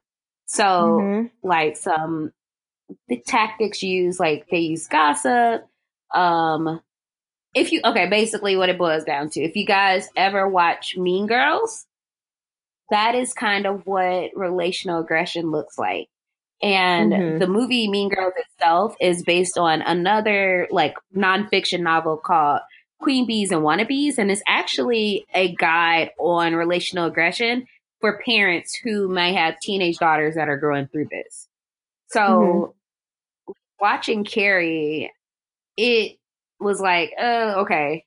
I I like what makes me identify with Carrie a lot is like even though I wasn't necessarily an outsider, it's been instances in my life when I was made to feel that way. So Carrie to me will always be an important fictional character. Um, mm-hmm. when I was younger, like pre bullying, I thought of her like as the villain. Like she causes a lot of chaos toward the like last half of the movie, but Carrie is a victim. And not only is she bullied at school, but she goes home and she's bullied there. It's yeah. very different ways, but she doesn't have support from anyone. And like watching this again, like Sue, Sue could have, I, I know like you can't save somebody from it a bit, but I felt like if Sue kind of jumped in a little bit earlier and let Carrie know that like she was truly sorry and tried to maybe befriend Carrie, maybe. But this also yeah. lends to like some conversations with current events. Like you can't always befriend the outsider. And yeah. We've seen that happen way, way, way too many times this year alone. Um, mm-hmm. Hey guys, this is Ashley. Just want to give you a heads up that we had a little bit of a technical hiccup while recording this part of the episode, just in case it sounds a little wonky. Anyways, back to the discussion. It was seen as character building until mass shootings started happening a mm-hmm. little bit more frequently, especially Columbine is, I feel like Columbine is a turning point in our history as in American history, honestly. Uh-huh. Even though mass shootings have occurred in schools like in previous years, I feel like Columbine really drove home the point that you're not really safe anywhere. Like, mm-hmm schools and churches, homes, like they are seen as safe spaces, especially schools and churches. But Columbine showed us as a country like no like you're always at risk for random acts of violence and i feel like in my previous rant i said that like while watching this movie now and given what has just happened in the last two three weeks we had multiple instances of school shootings which mm-hmm. is saddening um, and i said that maybe if sue had reached out to carrie earlier then maybe you know what happens in the last half of the movie wouldn't have happened. But yeah. i realized like this is a narrative that is used all the time when um we're talking about acts of violence happening at school. It's always say like this kid they were bullied and if someone was actually nice to them then maybe it wouldn't have happened so yeah me saying that kind of struck like as I said, I was like, no, it, that doesn't work because in the last year, we've seen that that's not the case at all anymore. Yeah. And yeah. people do these things because they want to. Mm-hmm. Um, it's wholly unnecessary. And when we get to like the last half, I want to kind of bring up some more stuff, or maybe yeah. I could bring it up now. Um, possibly like watching this this week in the second half, it was it was kind of tough because we're seeing news. Like I feel like in the last week we've had two school shootings, mm-hmm. and that is too too many. Yeah. That it's happening way too often now, and it's sad that literally nothing is being done for our country, our youth. Like nothing is happening um, we're trying to fix everything with thoughts and pa- prayers, but not gun control. Like you, we do need stricter laws on who has access to firearms. Mm-hmm. Um, and there's a lot of things that go along with that because I feel like when we start talking about reform for gun laws and who can actually purchase a gun, we get into a debate about like people with mental illness. Should they have access to guns? And then you have to say, no, like people with mental illness aren't really prone to violence mm-hmm. in like every day. Like for someone with a mental illness to commit an act of violence, that is not the um it's it's an exception. It's not the rule. Like that everybody who might have a mental illness isn't a violent person. Like yeah. there are people just trying to live their lives. So I feel like a lot of things can go on with gun control, but I we need to protect the kids. Yeah, it's a very layered thing because there's like lots of stigma against people that are are mentally mm-hmm. ill, and then like the NRA kind of tries to use that argument against yeah. why people or for why people should have more guns, but then they don't they don't support additional background checks to make sure that certain people like it's so convoluted like a lot of it's very convoluted and very like I don't know. It's hard it's to a sticky subject. Like yeah, it's hard. It seems like it would be like the easiest thing in the world, but then of course there's money involved, and then of course it's not gonna mm-hmm. be solved easily because everybody's getting paid for people getting murdered. Yeah. But like that's where I was going. It it was just weird watching this right now in the current political climate. Yeah. Like how did you feel, Ashley? Um, in the big scene with the gym, I was kind of like, damn girl, like I know they were mean, but shit. Like it kind of did remind me of I was like, oh, I don't know if I should enjoy this part because like you kind of you feel bad for Carrie like the whole time because I mean, like we said, she doesn't really do anything to nobody. So like uh, so like when she's getting bullied and all that shit, like you do feel like she's owed some sort of justice, revenge. Yeah, like- yeah. And I mean, we've I feel like we've all been there where we've all wanted revenge because like I don't know if I get like consistently bullied. I definitely did like there's certain things like for instance you talk about you being smart was the thing that people made fun of me for. I got made fun of mm-hmm. for my very valley girl accent. um, oh, you talked white, Ashley. Yeah, I mean, white. I mean anybody who listens to this podcast can know. Even when I listen back to the to the audio and I'm editing, I'm like, oh, my voice, but like I never. I just wasn't like raised. I mean, even my family is like, you have a like a weird accent, but they they all have they all have New York accents, you know, and so they all like they have like they have a very specific regional accent, whereas like I'm from the South, but like I never got like my my real like Southern accent. Um, even though to them I do sound southern sometimes, which is funny, but to myself I don't.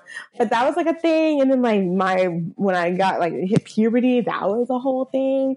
Oh my god, I remember when I got my period and I had to like go to school and do the whole thing. And this girl like heard me in the bathroom because I tried to do it as quietly as I could because I didn't want anybody else to know. I tried to go to the bathroom when nobody else was there, and these girls were like, "Someone in here has their period." It was so strange. That was one of the things I would kind of relate to. Not feeling like I was dying, but like like the weird thing with the whole like getting your period and being like a teenager at school, and uh and yeah, that like they like actually like like tried to figure out who was who what was that had did Oh, it. And no. they, yeah, and they, and they figured out it was me because I had like I somehow I had the wrapper in my thing. I think because they didn't have like the the what do you call it? What do you call the thing? Like the little canister to like dispose of everything. I don't oh, know. Oh, the little trash thingy. Yeah, I didn't have that because it was. I mean, this was like in elementary school. I was like really young, so like I was like it was like so awkward, and I was like, fine, cool, whatever. But so I, we, I feel like we've all been there where we've wanted revenge on people doing you wrong, and that's usually like my first thought is like. Revenge. I will set fire to everything, scorch the earth. like even now, and I'm like almost 30. So I'm like, it doesn't really, it, it depends on who you are, but I would say it doesn't go away. But when I was a kid, like I never really considered like school shootings to be a thing, even though they were. And I think maybe it's because like I didn't have a knowledge of how many times it was happening throughout history, or at least throughout when I was like in the early 2000s when I was in junior Mm. high and high school. But uh so yeah, it was kind of weird to to to to see it and kind of be like, "Ooh, I like I feel for Carrie, but also like did Yikes. yikes, yeah, like, like damn girl, okay. I mean, you were not fucking around, but yeah, it was kind of like a precarious kind of thing. I feel like if you were like if this is like maybe I don't know, like the mid '90s or like the '80s or whatever, then we probably would feel a little differently. And probably a little less like awkward and kind of be like, uh, I don't want to see all these kids dying. but I don't know. It is kind of weird. Like we talked about this before, like how time kind of changes how we feel about movies. Um, and I think this is like one of those instances. Yeah. So, So now that we had that let's be real moment, we just sobered up, stopped talking about pads the size of twin mattresses. yeah, we did. Sorry, guys. So what happened? Like, let's get back into the movie. Okay, so this is Oh, after. right. I think we started. Okay, we stopped when Carrie got asked to the prom by to- Tony. Uh, Tommy. I You almost called him Toby. I keep calling. I kept calling him Tony at first, and then kept, it's a mess. Tommy, and she runs away. Um, and she like meets up with the gym teacher. Like the gym teacher, I think the gym teacher like finds her crying um, near the bleachers or whatever, and she's like, you know, she tells him, she tells the gym teacher about Tommy, and the gym teacher is like consoling her and be like, you know what, like you're a really pretty girl. You just need like a little mascara or whatever, and you know, don't That's you fucked know, up, though. I know, right? Like, I mean, come on. Like, you know, I guess she's trying to say, like, you know, you just have you have really big, pretty eyes. You just need to, like something like accentuate your eyes and like maybe pull back your hair and like I don't know. It gives kind of like that, you know, semi backhanded advice. So we know you're weird. So, like, maybe if you like did a roller set, then maybe you could be like everybody else. I guess. Yeah. So That's basically what she tries to tell her, and it, I mean, it it it it does the job for Carrie at least. But then, like the gym teacher, also like you see her later, like the gym teacher definitely thinks it's a trick because she ends up calling Sue and Tommy enter the, I guess the principal's office, or at least somewhere in office, and she she's like basically just said, "Hey, stop fucking around with Carrie," and because I don't think this problem is real. She says basically like the uh, like I don't really believe this. Like, what are y'all doing? Like, why are y'all bothering her? And Sue tells her, "Is like I'm trying to help her out, like trying to get her to be social and and you know actually go out and have fun. Which I was like, Sue, why can't you just invite her to the movies or something? But Sue thought prom was the right idea, and my mom was like, "Yeah, I did. I'd forgotten that like Sue had good intentions." And I was sitting there, I was like, "I think she's a freaking liar." so I, I still wasn't convinced at the time. Um, and then later on, we see Tommy goes to Carrie's house, which was a terrible idea because, Woo, no. because her mom, like, luckily her mom doesn't see that he's there. Uh, and he's like, I mean, she's freaked out because her mom is like asleep. But you know, any other time she could like bust forth through and then the door and be like, "Be gone, pale haired Satan," or something like that. And Tommy would be like, "Fuck." But she, basically, like Tommy, basically is like, "Hey, I'm not leaving until you say yes." And she's like, "Okay, fine," and shuts the door in his face, which I thought was funny. Um, and then meanwhile, we see John Travolta and his Scientology hair. They go to Yes, the, those banging roller wrap. Yes, I love you. They're gonna yes. Thank you, Xenu. Thank you. I'm gonna get like like freaking ads on Instagram or whatever about Scientology now. Just you wait. Just so wait, it's it. gonna be like, hey, meet Mark. He's our Scientologist of the week. he pro- he practices Dianetics and so can you. I'm like, nope, I won't be doing that. Uh, so Like, uh, I don't trust these soup cans, bruh. grab onto the soup can. Tell the soup cans everything. Um, so uh, they go to the Bates packing plant, which I thought was very uh, apt uh, title for the packing plant, and Mm. they go to kill pig, which we don't realize at first. Uh, and this was kind of freaky. So he didn't just like kill the pig; he basically like beat the pig with a sledgehammer, Yep. which was very disturbing because it wasn't just like let me kill this pig, which I don't even know how you would kill a pig, but like a sledgehammer seems very like extra cruel for no reason. Yeah. uh, which I felt bad for the pig. And you know, we don't see it on screen, thank God. But uh, so that happens, and oh god, this is the scene when Carrie and her mom eat dinner. And her mom, they have like this big old like Lord's Prayer tapestry. Hey guys, it's Ashley. Just here to make a quick correction.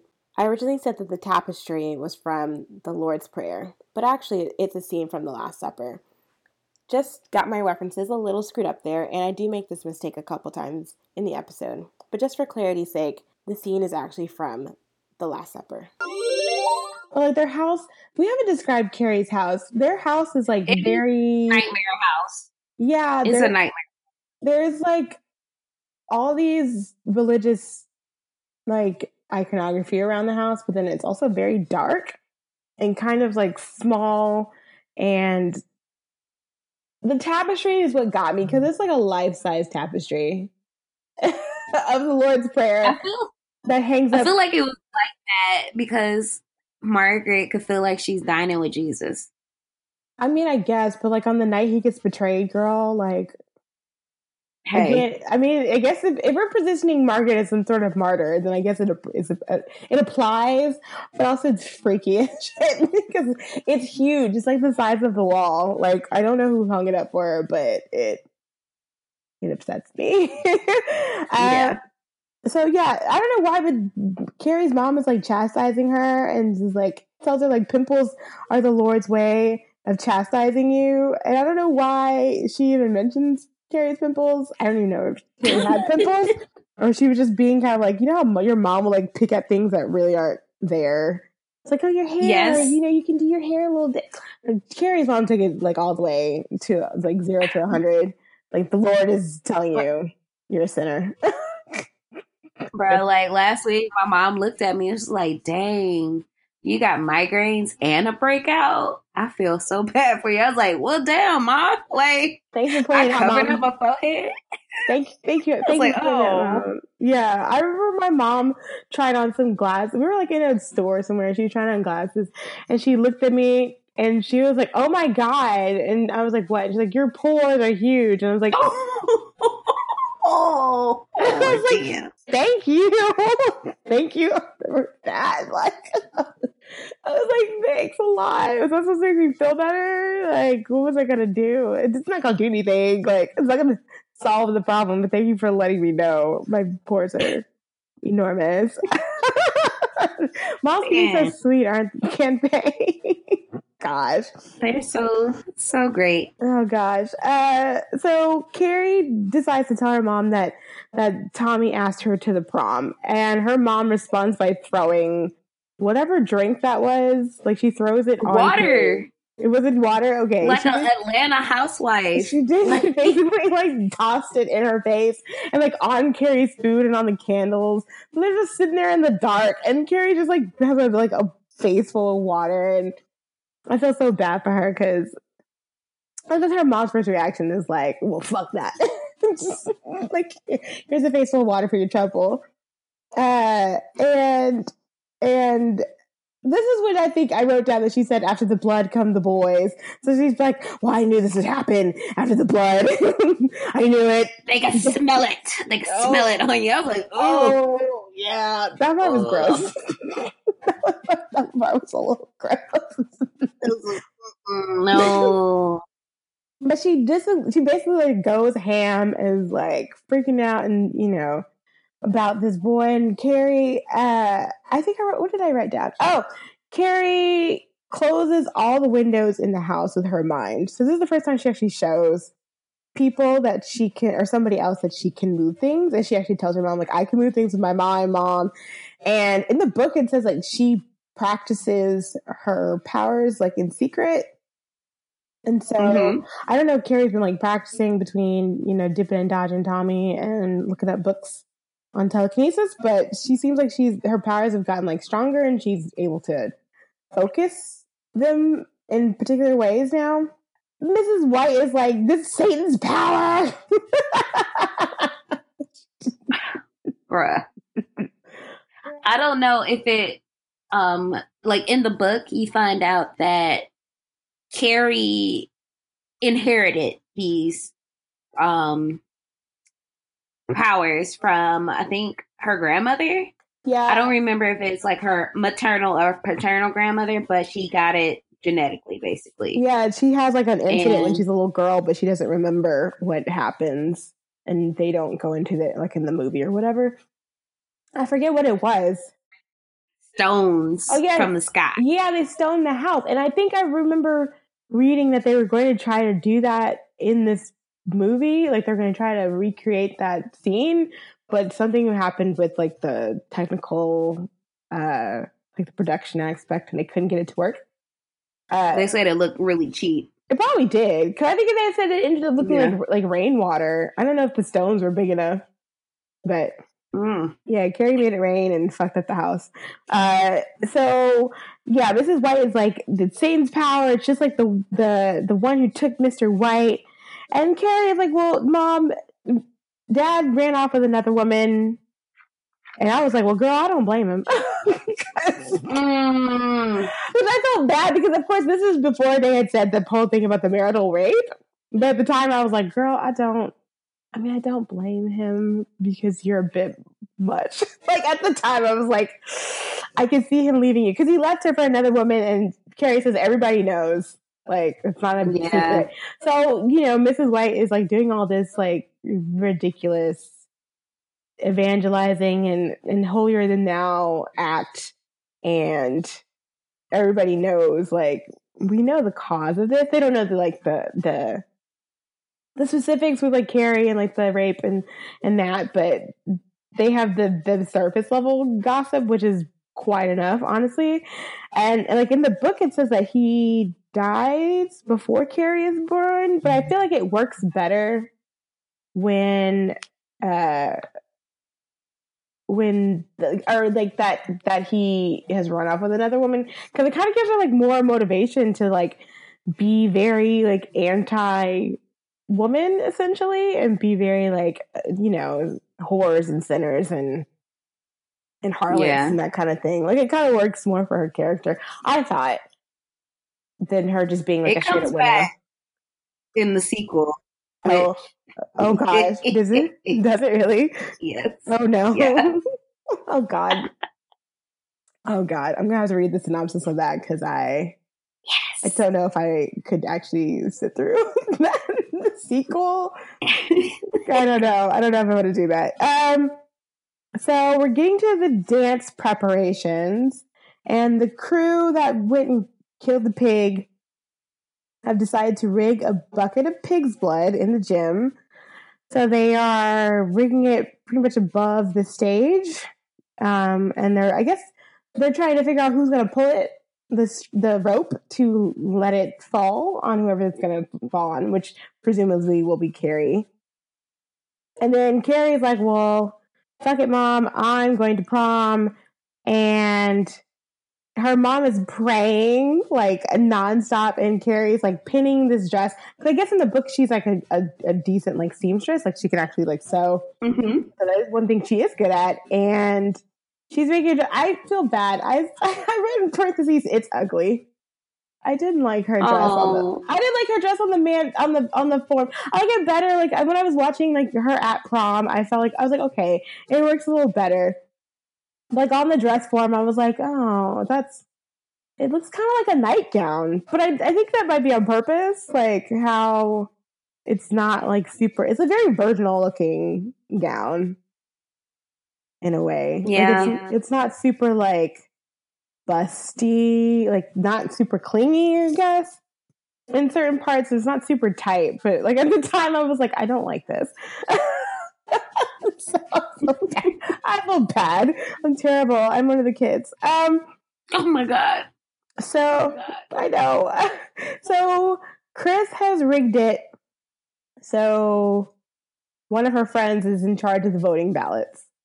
So what they're going to do is Mm. essentially is they are rigging it so Carrie will be on the ballot, which normally would not probably happen at all.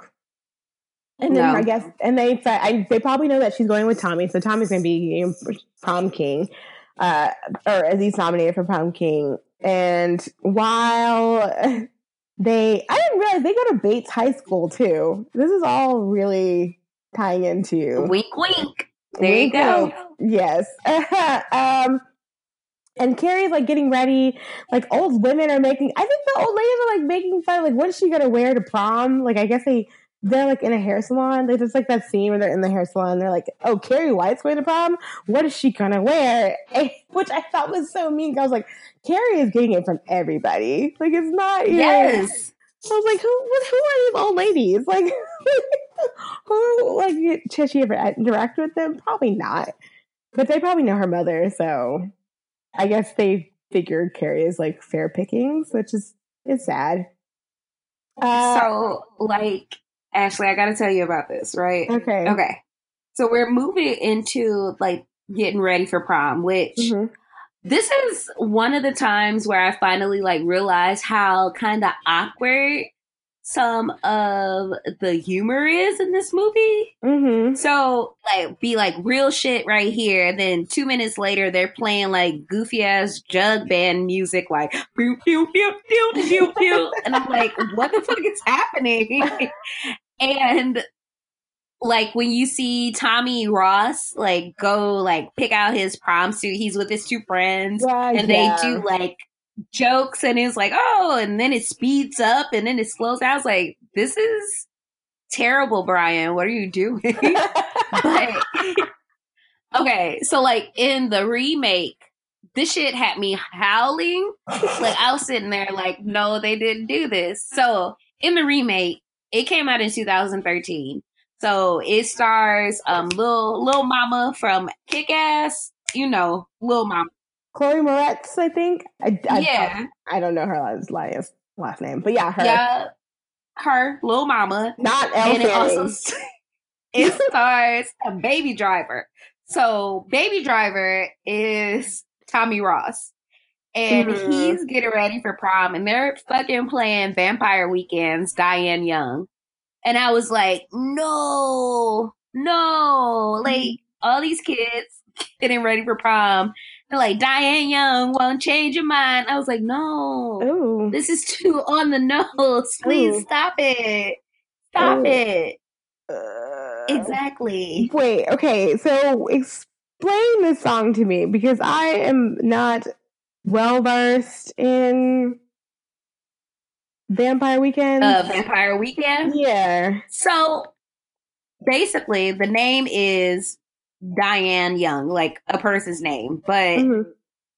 say it, it's Dying Young. Okay. And I'm like, okay. no. Oh, right. No. Who was the music supervisor for that? I don't. know. but like all these kids are like, yeah, let's take some videos. Yes. Ooh, prom looks. Hashtag Instagram. Hashtag looks. Hashtag squad goals. And I'm like, no, these Oh, I guess- kids. I guess Instagram would have been like a thing five years ago. It doesn't. It doesn't feel like it was, but So in the remake for Carrie, um, instead of just being taunted at school, naturally, so Chris took a video of her under the tampons and Oh, uploaded it to YouTube. yeah. Everybody on the planet saw her humiliation, basically. Damn, she went viral. Yes, she did. And I was like, oh, poor baby. Poor, Yeah. poor baby. Yeah, no, that's really yeah, that's bad. Okay, why would they pick that song though? I have to listen to the song. I don't know. I've- was just sitting there like, no, like y'all did this. oh god, like, I was like, this is fucked up. I'm sure this is somebody so- was probably like, "This would be a good Easter egg," and like, uh, I mean, is it really? Uh, okay. I can't believe Baby Driver. I do. Okay, we'll talk about Baby Driver later. Spoiler, I fucking hate Baby Driver. I I, was so mad. I never watched Baby Driver, but I I heard that baby was driving. That's all I heard. Baby be driving, bitch. Baby be driving. oh gosh. Okay, so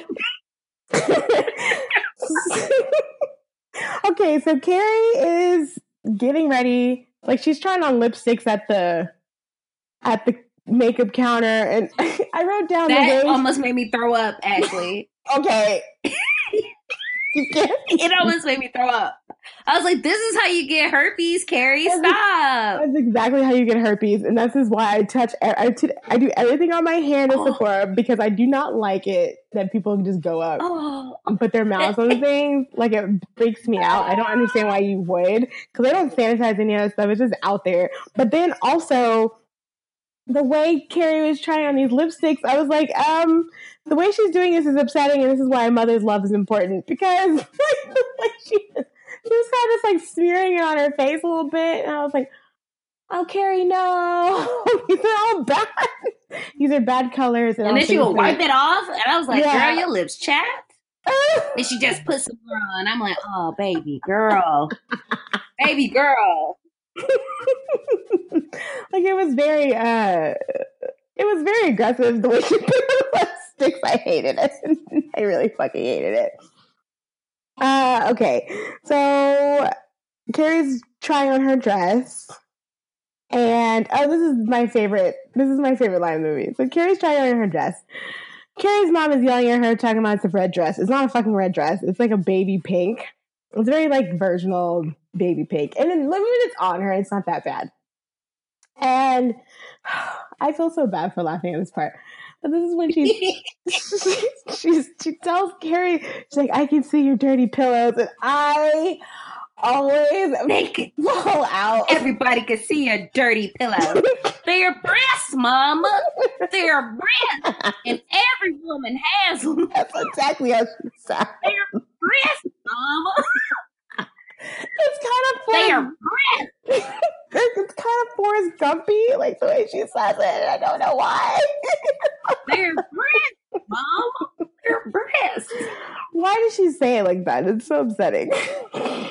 the dirty pillows, girl. They're gonna they're gonna see your dirty pillows. And I think, Like, damn. I think, in Like Carrie was just getting roasted the whole time she was getting dressed. I mean, It's like they're gonna laugh. They're gonna see your dirty pillows. They're gonna laugh at you. And I think Like- I think in the book her mom like blames like she says like if you didn't get breasts she realized getting breasts is sinning.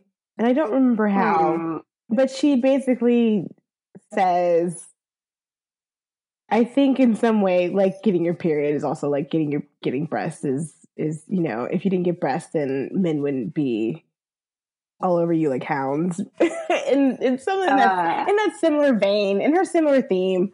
but it's worth noting that Carrie does not like freak out when her mom gets all in her fuck shit. it's all like, your dirty pillows. She's very calm about it. She's like, well, mama, they're breasts. They're breasts, mama. They're breasts. I'm sorry. this is like spring break. Breasts, mama. I, They're al-. I always laugh at that part, and I have no idea why. But I was like, the concept of dirty pillows sounds so like early, Ridiculous. yeah, like early nineteen, like early twentieth century, late nineteenth century way of like not saying breasts is so like, like that's what you picked, dirty pillows. Not even, breasts, mama. not I'm even, sorry, okay. Not even My clean life. pillows. They're dirty. Like I just, it just bothers me so much. it bothers me so much. Oh gosh. Okay. Okay. Um. Oh yeah. So her mom was like, "Here, I have an idea. Let's burn the dress and beg for forgiveness." And Carrie's like, uh, "We're not gonna do- we're not gonna be doing that. I just sewed this beautiful garment, and we won't be doing any of that." But then Mrs. White tries like a different tactic where she says, "I don't think he's gonna show up. I don't think." Tommy's gonna show up, and this is what she says. The big thing that comes back later, which is like they're all gonna laugh at you, which Oh, ends up coming coming up, which is so fucked up. I'm like, well, Tommy's a little bit late. Give him a second. like, she basically kind of puts it into Carrie's head that you know you They're all gonna laugh at you. yeah, like you. How can I say it? I guess that it's all a trick. Number one, which is Carrie's already like she's already self conscious about that, or she was self conscious about it, and that you know you're getting ready, you think you're about to go have a good time, but you know it's all just fake. They're all you know they're all just do- doing this just to fuck with you, essentially. And uh and Carrie doesn't really she doesn't really play into the trap, luckily. Um but she does end up moving her mom with her mind. Like she just kind of flings her on the bed, like get away, like get the fuck out of here. like like she doesn't, you know, she doesn't do much more than that, but it does again show like how how strong her powers are getting because, you know, now she's able to move people. And uh, so her mom is wrong. Tommy ends up showing up. And they go to the prom, and you know, I wrote down the prom decorations are actually cute for like the 1970s. You know, they didn't really have like Mhm. a, a super, I mean, big budget. It isn't like in their gymnasium or something, which I think mine. Did you get stressed out when they were hanging up the decorations? And Sue was on that ladder that turned into like a smaller ladder. no, I didn't realize that. Oh my god, I was so stressed out. So it was like a really regular, like big ladder, but then it had like an extension where you could get higher. I was like, Lord, this is a Oh. lawsuit waiting to happen. Was it one of those ones that just that rest against the wall? the top part kind of was like that, and I was like, Oh. oh no, like it stressed me out. Oh. I don't like those. I like the ones where you can like it's like a step ladder where you have like a flat surface at the top because Mhm. I don't I don't like I don't mm-mm. Lad, me and ladders are kind of I don't trust them. I don't really trust a lot of things that hold me up. like, like I definitely do not trust like just random ass ladders leaned against, especially the way these kids are. They would have knocked her ass over. hmm so, So- they go to prom and um outside prom carrie's like nervous about like she actually like verbally asked like if if this is a mistake and like why are they going basically? And and uh they i think in the prom actually everybody's like slow dancing and they're just sitting at the table which i always felt was kind of i still thought this was like i thought they were still like bullshitting her because the gym teacher came over and tommy like kind of like wanders off a little bit and i was like where is he going? Is he going to go get the bucket? Is he involved too? I didn't trust any of these kids. So they you know they the gym teacher and carrie talk and carrie looks cute i think she like pays her a couple compliments and stuff and then Tommy comes back, and I thought this was so weird. He does that weird sort of macho, like don't let don't let me catch you hugging any guys like that, because Carrie like had hugged her gym teacher, and I was like, don't you have a girlfriend? Like, don't you got a babe? and then Sue around here somewhere. Like, what are you do- what are you doing? what are you doing? What are you talking about? And Tommy uh, invites her to an after party. So he's like, they're getting, you know, more acquainted. But he's treating her like a good date. You know, I was like, still like, the after party, like, what? Don't you have a girlfriend? No, that's a setup. Oh, oh. Is, don't you have a Mm. girlfriend? I'm worried. And I wrote down, girl, there were so many powder blue suits in this. So many powder blue I feel suits. like that's the same suit my dad wore to prom. oh my God. Yeah, so Mine- my dad had with a baby blue suit and a big afro, oh my God. and I I roast I've been roasting him for years about his prom suit. I don't know what my mom wore to prom because she went to prom in the 80s. She went to prom like the late 80s. And uh, Ooh, I thought she was cute though. She well, Like- okay. So I just found a bunch of photo albums. Like I've been doing this whole project with them, and I was going through them, and I found some pictures of my aunt's wedding, which would have probably been like the mid to late eighties. And my mom was in. My mom and my other aunt were both her bridesmaids, and I tell you, this bridesmaid's dress was offensive.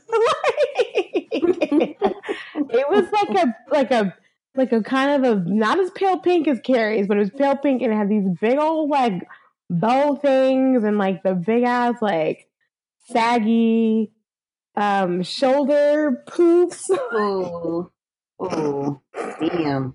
Girl, it was bad. So like I don't know she I don't know she did it.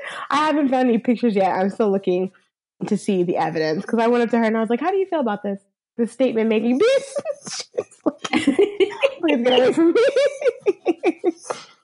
but I told her, I was like, Mom, they all have powder blue suits. And she's like, they were statement making. I was like, I mean, I, I, I guess, like, if you don't want to wear like a, like Tommy, well, I don't know, did Tommy have a powder blue suit? One of his friends had that real ugly, ugly tux with the ruffles in the front. I yeah. Felt, I felt like Tommy had the ruffles. Tommy too. had the more pronounced ruffles. Mm. His friend had the more like conservative ruffles. there was a lot And then his one friend just had a T-shirt with a tuxedo printed on it. Okay, that would have been me because there's no way Yeah. all these ruffles. Um, so they go dance. They have like a slow dance, and Tommy kisses her again. I asked, "Where's your girlfriend?" And this is when she asked, like she questions whether prom. I did not like this scene only because they were spinning, like the camera was spinning while they were spinning, and I was like, it's a, it's like it was supposed to be like dreamy. Like that's the way it looked to me. Where it's like we're floating on a dream. Like this is so great. Like this is probably Carrie's ultimate dream because she's treated nicely by her date, Mhm. and maybe for even a fleeting second that she felt like maybe this was the moment when people like finally accepted her. yeah, You know what I'm saying? Yeah, like she had gone basically from nobody liking her and you know to like a boy's actually paying enough attention to her, not in like a creepy way, but like he's being very respectful. He's getting her out there. He's not like doing he's not doing too much. Like Tommy is a good date, but I did not like the spinning scene only because I think possibly too because I was hungover when I watched this. and I was like, I'm going to barf. So I was just like, it was a little too fast for me. I think if they had slowed it down like a little bit more, I'd be like, okay. It's like a carousel speed. This is like some sort of spinny ride at like the fucking carnival, and I was like, I can't do it. I had to like look away a couple times. I was like, they're still spinning. Jesus, they're still spinning. And and so they they get prom king, queen, and or prom king and queen ballots at the tables, which I thought was weird because I was like, don't y'all vote for that before prom? Because that's what we did, from what I remember. I don't Um, remember. I don't remember anybody actually getting crowned, but I also wasn't really too concerned with that part of the party. I literally have no idea. I I went to prom in the ancient time of 2005. They played a Pretty Ricky song at my prom. They played "Party Like a Rock Star" at mine. That was the jam. Okay, we. we I went in the ancient time of 2007. That was when I graduated, and "Party Like a Rock." Party Like a Rock Star. Party Like a Star was the song of the year. I don't know what ever happened to them.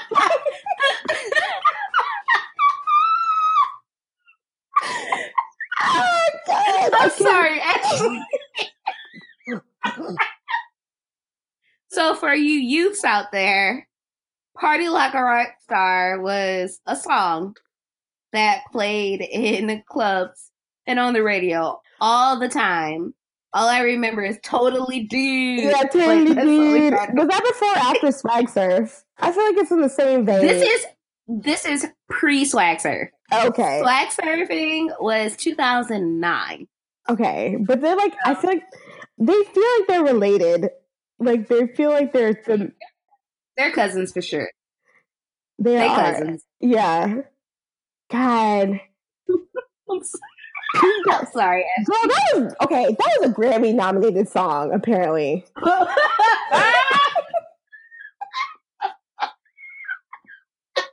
I'll take your word for it. This is what Wikipedia says. Best rap performance by a duo or group. no, no, no. I refuse. At the 50th. Grammy Awards. Oh, this sounds like a lie. Oh my god, there was a remix.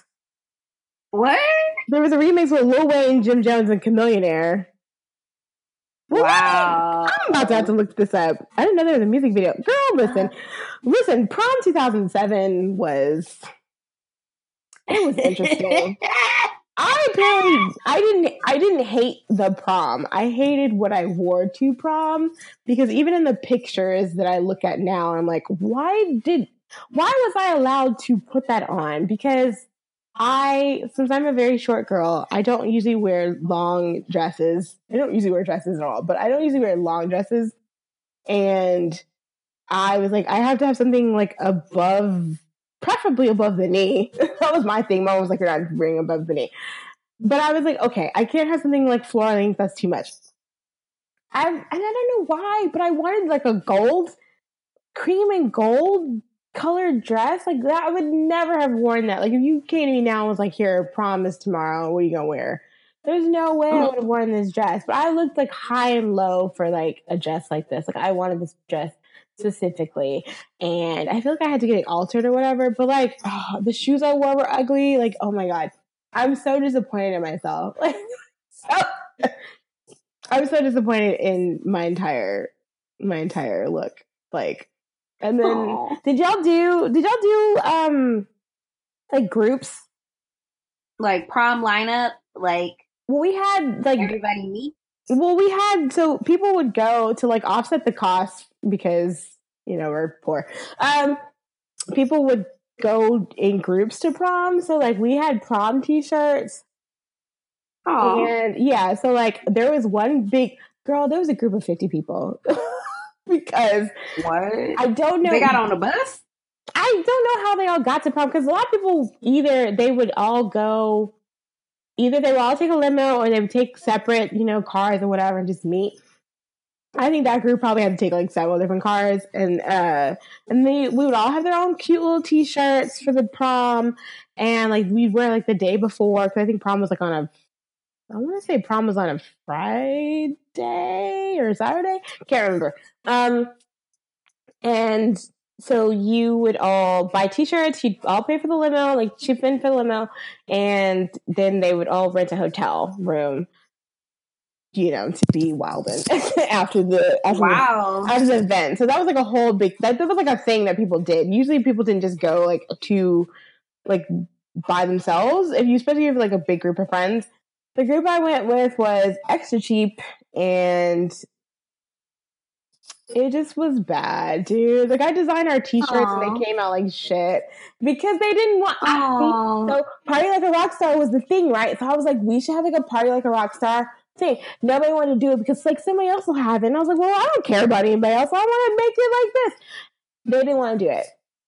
So ours came Aw. out so stupid, and people were like, of course, people didn't get dates because I didn't have a date, so I just like went on my own, and I knew I wasn't going to get a date, so I, you know, paid for everything myself. Everybody else kept being like, "Well, I didn't get a date," so I was like, "The part things get more expensive, y'all." now I seem to get that, and so I was like, people, parents were like offsetting the cost of other people not paying, chipping in their what they said they were going to do, and I'm like yo, this is so bad. like, like the space where we had it was cute. It was at um Reunion, not Reunion Arena, Reunion Tower. It's somewhere downtown.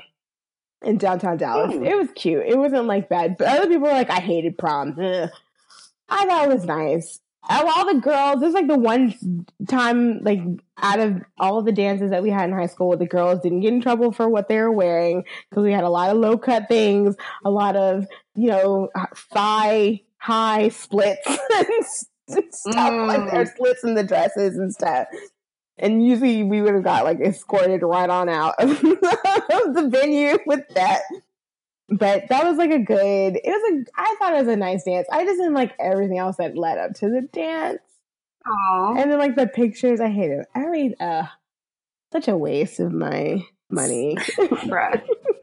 So, like, for me, my mom made my dress. So, like, the top half was like my dress was turquoise, hmm and the bottom half of it was sheer. hmm Um, so my mom made it, but she measured it from me standing up, and my I'm short, guys. I'm like five three. hmm So the sh- the actual solid part of the dress was a little short. So the bottom part was sheer, and I had no idea. Like when I sat down, it like came up. I was like, "Bruh, why am I so short?" Oh no. But- Yeah. i so it, it was the 2000. So I made my aunts came over and they helped me do my makeup. So I made them play Beyonce's Crazy in Love hmm and I came down to the interest like the intro of the song. So like it's just me and Beyonce descending like descending the stairs and I'm like, hello, is Beyonce. Oh my god. And everybody clapped for me. Oh, it was really so- extra. That's so cute though. It was really extra. Um, I injured my knee a couple months before um, in cheerleading, so I had to like I had some really cute like heels that wrapped around my ankles. They had little butterflies on them, but I couldn't wear those, so I had to wear kitten heels. Oh my god. I think we had like a kitten heel. I don't know what I was thinking. I Oh had a kitten heel, guys. It was kitten heel. my gosh. Um, I honestly don't remember anything about prom except for uh Pretty Ricky playing. I remember And uh that, that's it. I'm pretty sure we had a Pretty Ricky song play at least once or twice. I know we had Party Like a Rock Star because that was when everybody got on the dance floor. Nobody was off to the side. Everybody was like, because it was like you. I think like you like fake mosh to that song, right? Of course, yeah. yeah, we totally, dude. We basically did that, pushing and shoving each other and shit like that. It made no sense. Made no fucking sense. Oh my god. Oh prom. So Carrie's prom is lovely. Like it has like a dreamy like feeling to it. It's Mhm. playing like doo doo type music, Uh-huh. meaning everything is good. Yeah. I'm sorry. And while they're getting ready for prom, you see like um Ta- uh Chris and Billy like in the Raptors, like getting their shit together. Mhm. And I was like, how long has pig's blood been up there? Because I feel like it would have been chunky I like, by yeah. then, or like somebody would have smelled it because yeah, it's it a- blood. it's a like, big ass bucket too. Like it's not it's not like a little like mini buck or it's like a sizable bucket of blood. Like it's a lot. And I don't know, because that makes no sense unless the gym was hot. That's so gross to even think Mhm. about. yeah, you know, somebody in there musty. Ooh. I just don't I mean if y'all are mus- Sorry. that musty that you don't smell blood, that's kind of gross. More than a little gross, honestly. That's disgusting. So Carrie, like Tommy wants them to vote for themselves with prom king and queen. But Carrie is like, um, I don't think we should. And he's like, no, let's do this. And she's oh, she's so cute. Carrie, like like, she says, not- okay. She's like, this is not my lane. This isn't. These aren't my people. These are your people. Like, who should we vote for? I don't. I don't. This ain't my ministry. I don't really be. Uh, I don't really be doing all this. I don't know. She probably don't even know some of the people on that list. Honestly, she, but like, she goes, yeah, she goes with it. okay, Tommy. so uh, these fuckers, uh, Chris and her friend, decide, decide to rig the results. So they stuff the ballot, like the ballot box with votes for Tommy and Carrie. So they win. yes. And Carrie, like the look on her face as she's going on stage, it's like, it's finally my time. Like they Yeah. finally see me. Like they like me. They really like me ass moment. Oh yeah, yeah. And they give her like the, And the crown and the flowers. It's like a very iconic image. yes. And like you see like the happiness and the hopefulness in her face. Like you can see like she's beaming. Like Sissy did that. Like she did that. Mm-hmm. And then these motherfuckers pull the string, and of course, she knows what happens. Like a torrent of blood just pours down onto Carrie and Tommy. Okay, can I just, And- can I just say that the the the way the blood like they did a good job at I guess so this is like pre super sophisticated visual effects and like they could have fucked that up real bad. So I don't know if they practiced Yeah. with something else beforehand. Like I don't really know like the ins and outs of this scene, but like the way like it splashes on her is like so because they do it in slow motion too, so you get the extra effect. Because Brian De Palma really Yes. likes slow motion for whatever fucking reason. But he like the the way the blood like just splashed on her, it's like so like it's so shocking even though you know what's gonna happen because just the setup between when we notice the blood and like where when it actually like falls is very drawn out. Um Yeah, but it, it's it's I for- it's a fairly iconic image. Like I forgot to mention like Sue. So Sue like realized some shit is about to go down.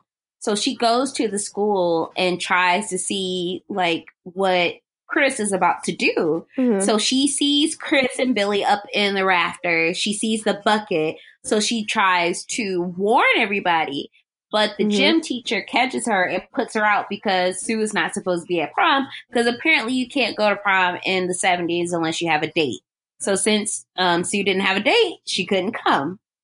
Um, I thought that was but- so weird. I thought that she thought I- I she was thought like- she was just causing trouble. Like that's no, so- it was like, you don't have a date. I was like, that's Oh weird. My God, that's stupid. Uh, but She was up there hanging like, up all them I- stars and stuff. She should have been allowed to be in there, hanging up on that rickety ass on that rickety ass ladder.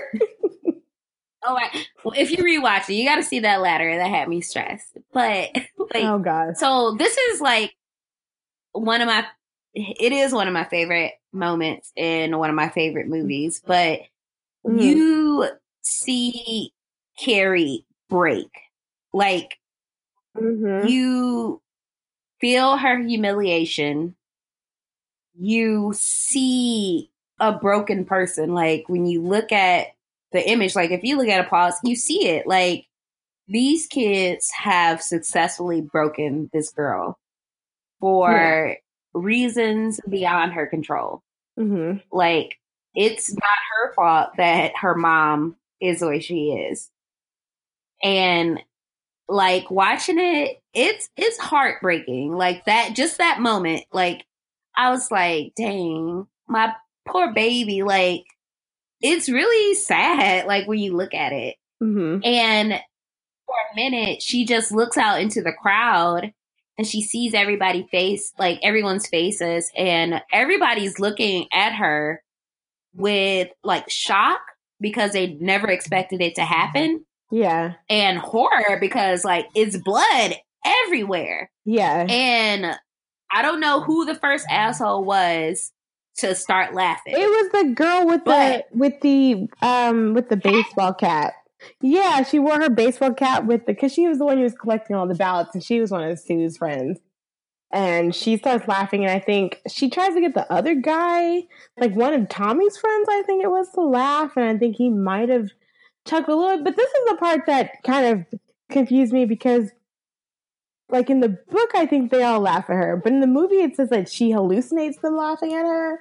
So I don't know if I mean besides like the couple of people that were like in the crowd, like I don't know if it was like a full on like everybody just kind of collectively started freaking out or laughing or or is it just like the stuff from like Carrie's mom talking about they're all gonna laugh at you? Like was They're all that, gonna that- laugh at you. yeah, They're all like the- gonna laugh at you. like like that did that take over and she's like uh i've been triggered everybody must perish or would they were they actually laughing at her because i don't i don't know i mean to me, they were laughing, you do you think they were laughing i feel i feel especially PJ Soles. Like she was definitely laughing. i feel like it was i feel i feel conflicted sometimes i think like yeah they were and sometimes i'm like were they because they just seem so happy for her that's kind of like like it almost seemed too far, you know? Like I feel like if somebody had gone up there and tripped and fell, maybe they would laugh. but I feel like the blood and Oh, everything, I. I would be like, oh, that's a lot happening. Um should we leave? like I don't know. I would be like, oh, yeah, hell oh, no, y'all not about to get blood on this dress. Like Yeah, this but- tux is rented. Yeah, I'm like, oh, it's time to leave. So that was kind of I thought it was kind of weird, but you can't really you can't really tell like the hallucination part. It's more like she kind of like hones in. So we don't really have like a like a definite thing, but definitely in the book they all laugh at her. I'm pretty sure Stephen King would be like, nah, they all laughed. He was like, yeah, they was cracking up. They thought that shit, shit was funny. And then Yeah, he does like a line. yeah. He like, hell yeah, they was laughing at her. so anyway. Let me write. like, okay, it is. we were awful. But like the that one point that sent her like right over the edge was the gym teacher, like sniggling behind her hand, like, "Ooh, look at this shit!" yeah. And Carrie just boom, we closing all the doors and windows in this motherfucker. Yeah. He is about to set it off, and I'm like, again, when I was younger, I was like, yes, fuck these people up, Carrie. They're fucking dickheads. Let's do this. yeah. But this week I was like, bruh, bruh. Oh, see, like the way, like her, like I think, like going back to when she actually gets splashed with all the blood, like the way she looks around, she looks so alien. It's like so, like peak, like, like like her when Sissy Spacek's look like really come into to play here because she looks like almost I don't know, like her eyes are so big and she's like covering herself and she's got she's like covered in blood and, and her hair was so pretty beforehand because she had all that bouncy like white girl hair and then Mhm. like, like beauty queen curls and then she like looked like a drowned rat covered in blood and and yeah she loses her fucking shit like she's what she she closes all the doors and and her she locks the entrances and Sue's locked out so she can't get in. So she doesn't really know what's happening. She sprays people with like the emergency like the fire hose, which was like a level like like a fireman's hose. Like the water pressure on those are no joke.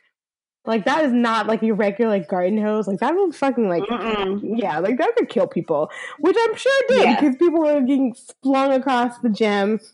And yeah, the whole people time, getting fucked up. bro. yeah, and the whole time Carrie's like, like standing there and she's like so stock still and she's like, you know, looking at people and her eyes are all big. Like I really liked how she played that scene because she looks like like death. Like she looks like she is ready to have her vengeance and no one will be spared and pretty much no one is spared. Um and oh yeah, because to- Tommy got knocked out by the bucket. So Tommy's not he even did. yeah, he well then she um she fucks with the like electrical system because somebody tried to get on the mic and he and he basically got electrocuted and I think like a fire started and Mhm. the gym teacher gets killed with like falling debris.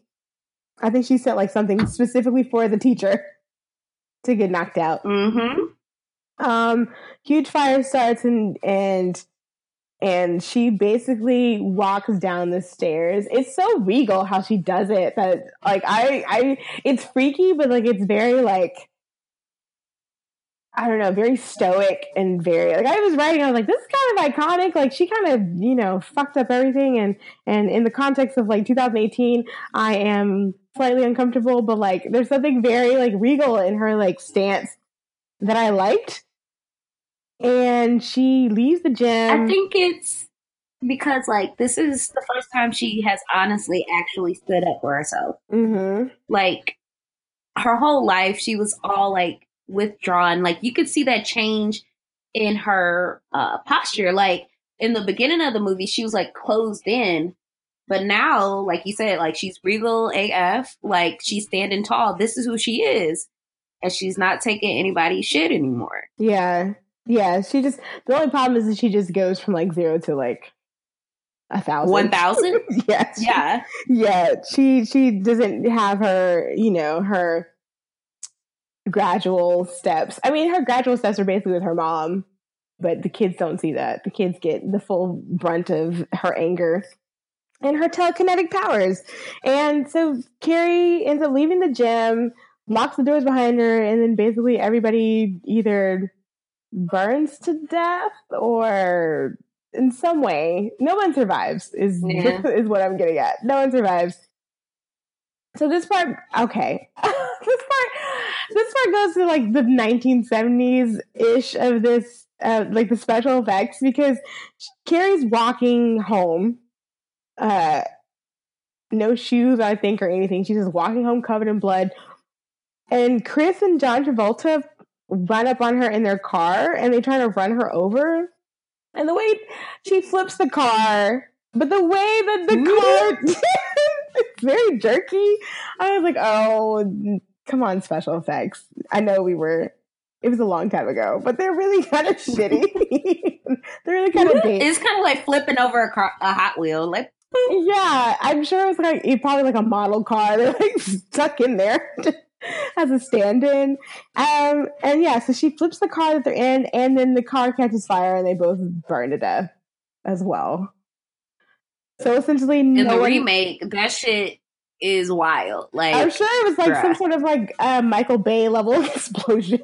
yeah, it was. They she flipped it over, like flipped the car to a gas station, bro. oh lord! Oh, so everybody died. yeah, like she paves in the streets, like, and so like uh, Billy and Chris can't get away, Mm. and then Chris is determined to like try to run her over with the car. Oh god. So Carrie stops, like they go at her like 80 miles per hour and she stops them and Chris I mean Billy is knocked out, like he gone. But Mhm. Chris is still going and she tries to get like control of the car Mm. and like she just backs like full speed. Carrie lifts the car with her mind and pushes Chris basically into the windshield, Oh, like through it, okay. and then flips her over to a gas station. I was like, wow, like this is a lot. Like this is might be a little too much right here. Yeah, they went full. I guess they did what they couldn't do originally in in 1974, like or 76 or whatever. Yeah. Yeah, they couldn't. They couldn't do the same the same level of, of special effects. So, uh, so yeah, so Carrie makes it home, and this is really creepy because her mother has lit every candle in the house. Oh, I said she's lit. She found she lit every candle that could be found in a Bath and Body Works. Oh my god! she has like all these candles like everywhere. None of them have like little containers, so they're just all like open ass candles. Like, Yeah, and they um and she oh so while Carrie was at the dance, like her mom was like chopping up vegetables in a really creepy way and still chopping even though like the she like the she was chopping like a carrot and the carrot rolled away and she was still chopping. She was just chopping just whack, Yeah. whack, whack, How was whack. is this supposed to be a metaphor for like chopping off dicks or is this like a thing? Probably. I, it seemed like a, it was appropriate. Yeah. Yeah. So, uh, so Carrie, oh yeah, Carrie's mom's not home. Well, she's home, but we don't know. We don't know where she's at. Carrie gets in the tub and washes all the blood off. And I, this is what I was like, why didn't she use a washcloth? Why? You're just gonna rub. That was a shower situation as well. I don't Like that house is so old. They might that's a shower shower. situation. But that house is so old. They probably didn't have a shower. Mm, you're right. Yeah. Never mind. Yeah, But, but she could. that's a shower But situation. she she definitely didn't have to use her the soap in her hands to wash off her bloody face. I, oh, hygiene is just so upsetting, or lack of hygiene is just so upsetting. So, um, so her mother appears later after she gets out of the bath. so she was she looks like the angel of death. she's she's changed to like Oh. to an all white outfit, and she tells Carrie about her one time sexual experience with her father, which I think in this one she said they were before they were married, but my details are a little shaky on there. And we, you know, we talked about this earlier, and uh, she says she she should have killed Carrie when she was born, and I was like, okay, that's a, a way to have a heart to heart with your daughter after she's mass murdered everybody. like it's, It, a lot. it got worse in the remake because Margaret was like, You're a cancer. okay. You're a cancer. And I should have gotten rid of you. I was like, Well, Wow. fuck. Well, all right. Like, damn. Damn, That's your parent calling you a cancer? That's fucked up. Dude. Yeah. That's really fucked up. So Ugh. Um, but yeah, and this probably is why that she thinks Carrie is basically like everything Carrie does is a sin to her. But she probably thinks like the very like Carrie's very existence on Earth is Yeah. is a sin, and at least to to Mrs. White. So you know, there's nothing Carrie could have ever done to ever have gained favor in her mother's eyes. Like she could have just been a walking nun, which is essentially what she Yeah. was for the longest time, and it still wasn't good enough. So while she's comforting Carrie, and uh, Carrie's telling her about what happened at the gym, which her mother doesn't seem to really be affected by, except for the fact that she grabs the biggest butcher knife, which is the same one from earlier, and stabs Carrie in the back. Which is so like mhm. in the back, mom. Really in the back. And she put like where was she hiding that giant knife? probably in that big ass dress she was wearing. Sorry. Damn it. I'm sorry. I'm sorry.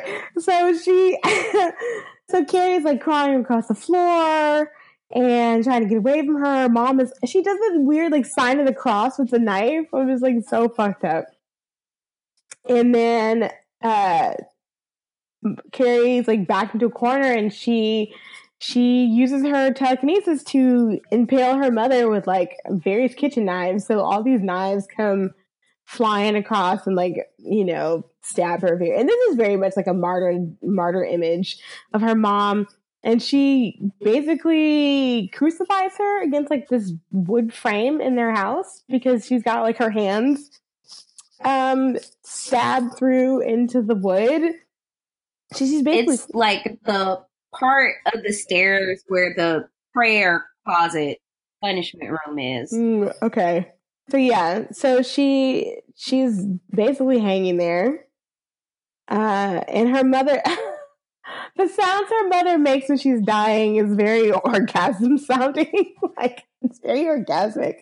Um and they did that on purpose. Like the actress was like, yeah, that works. I'm. they like actually like planned this out, which is kind of She thought, like, did you read how she thought like this was a black comedy? Like she thought it was jokes. oh lord, did she Piper really? Laurie, yeah, she thought it was jokes. I didn't- She's like, yeah, like this is comedy. Oh, so I did not know that and that's weird. Yeah, she thought it like she thought, and even after they were like, "No, it's a horror movie," she was like, "No, it's a black comedy." No, you're wrong. It like this is dumb. Why wouldn't it be a black comedy? That's how she like treated it. Mm. Mm, I mean, that helps. Kind of. Because, I mean, the, the sound she's making, like, with all her, like, anti sex and anti femininity, or not, you know, womanly things, like, she's. I mean, it kind of works, but then it's also like, why would you think this is a black comedy? There's not a single joke. Yeah, There's not a single joke in this movie. Like, not a real, like, like an actual, like, setup, like, but joke.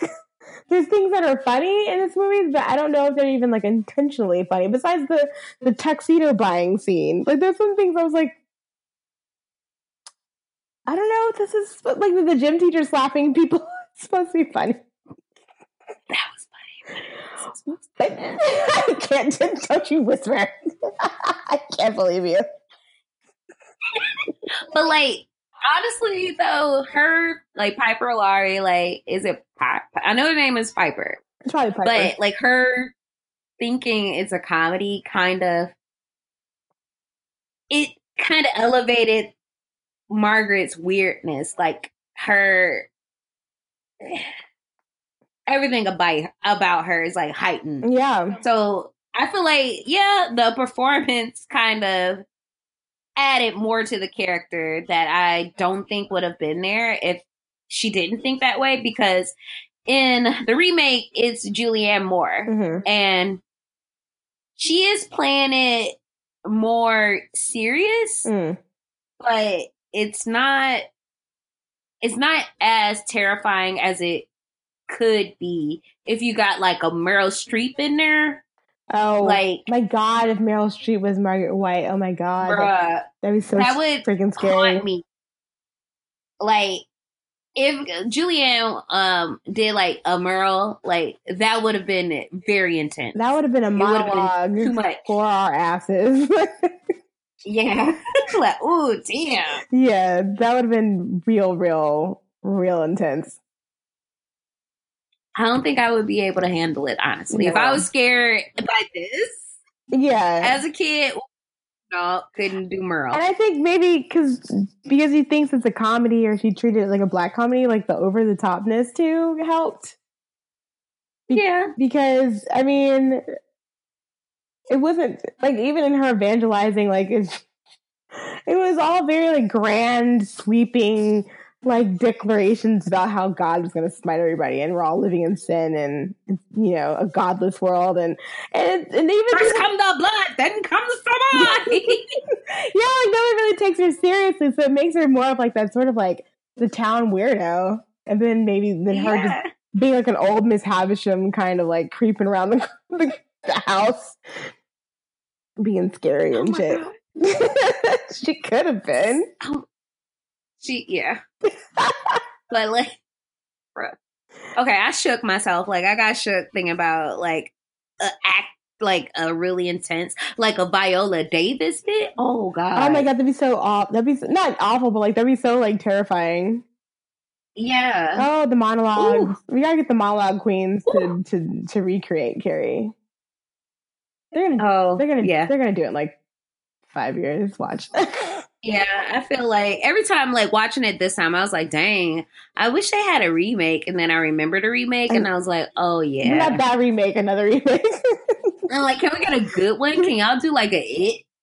Can yeah. y'all it this? Yeah, please? the bar has been raised for Stephen King remakes because it was good. it it did that, y'all. Yes. It did that. it was it was good and it was funny and it was scary at the same time. So maybe, you know, you never know. Uh Fingers so crossed. yeah, and so Mrs. White is dead. And Carrie like kind of had like she goes into shock a little bit and she screams and she hugs her mom.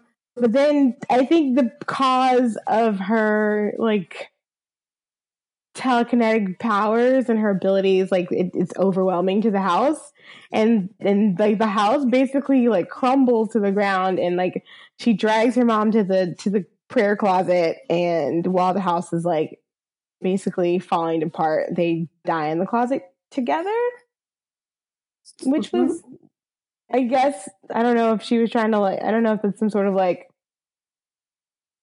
not redemption for her mom. I guess she just kind of like I don't know. It's it's. I mean, it's, it's traumatizing. She's had a traumatizing night. Carrie has killed Yeah.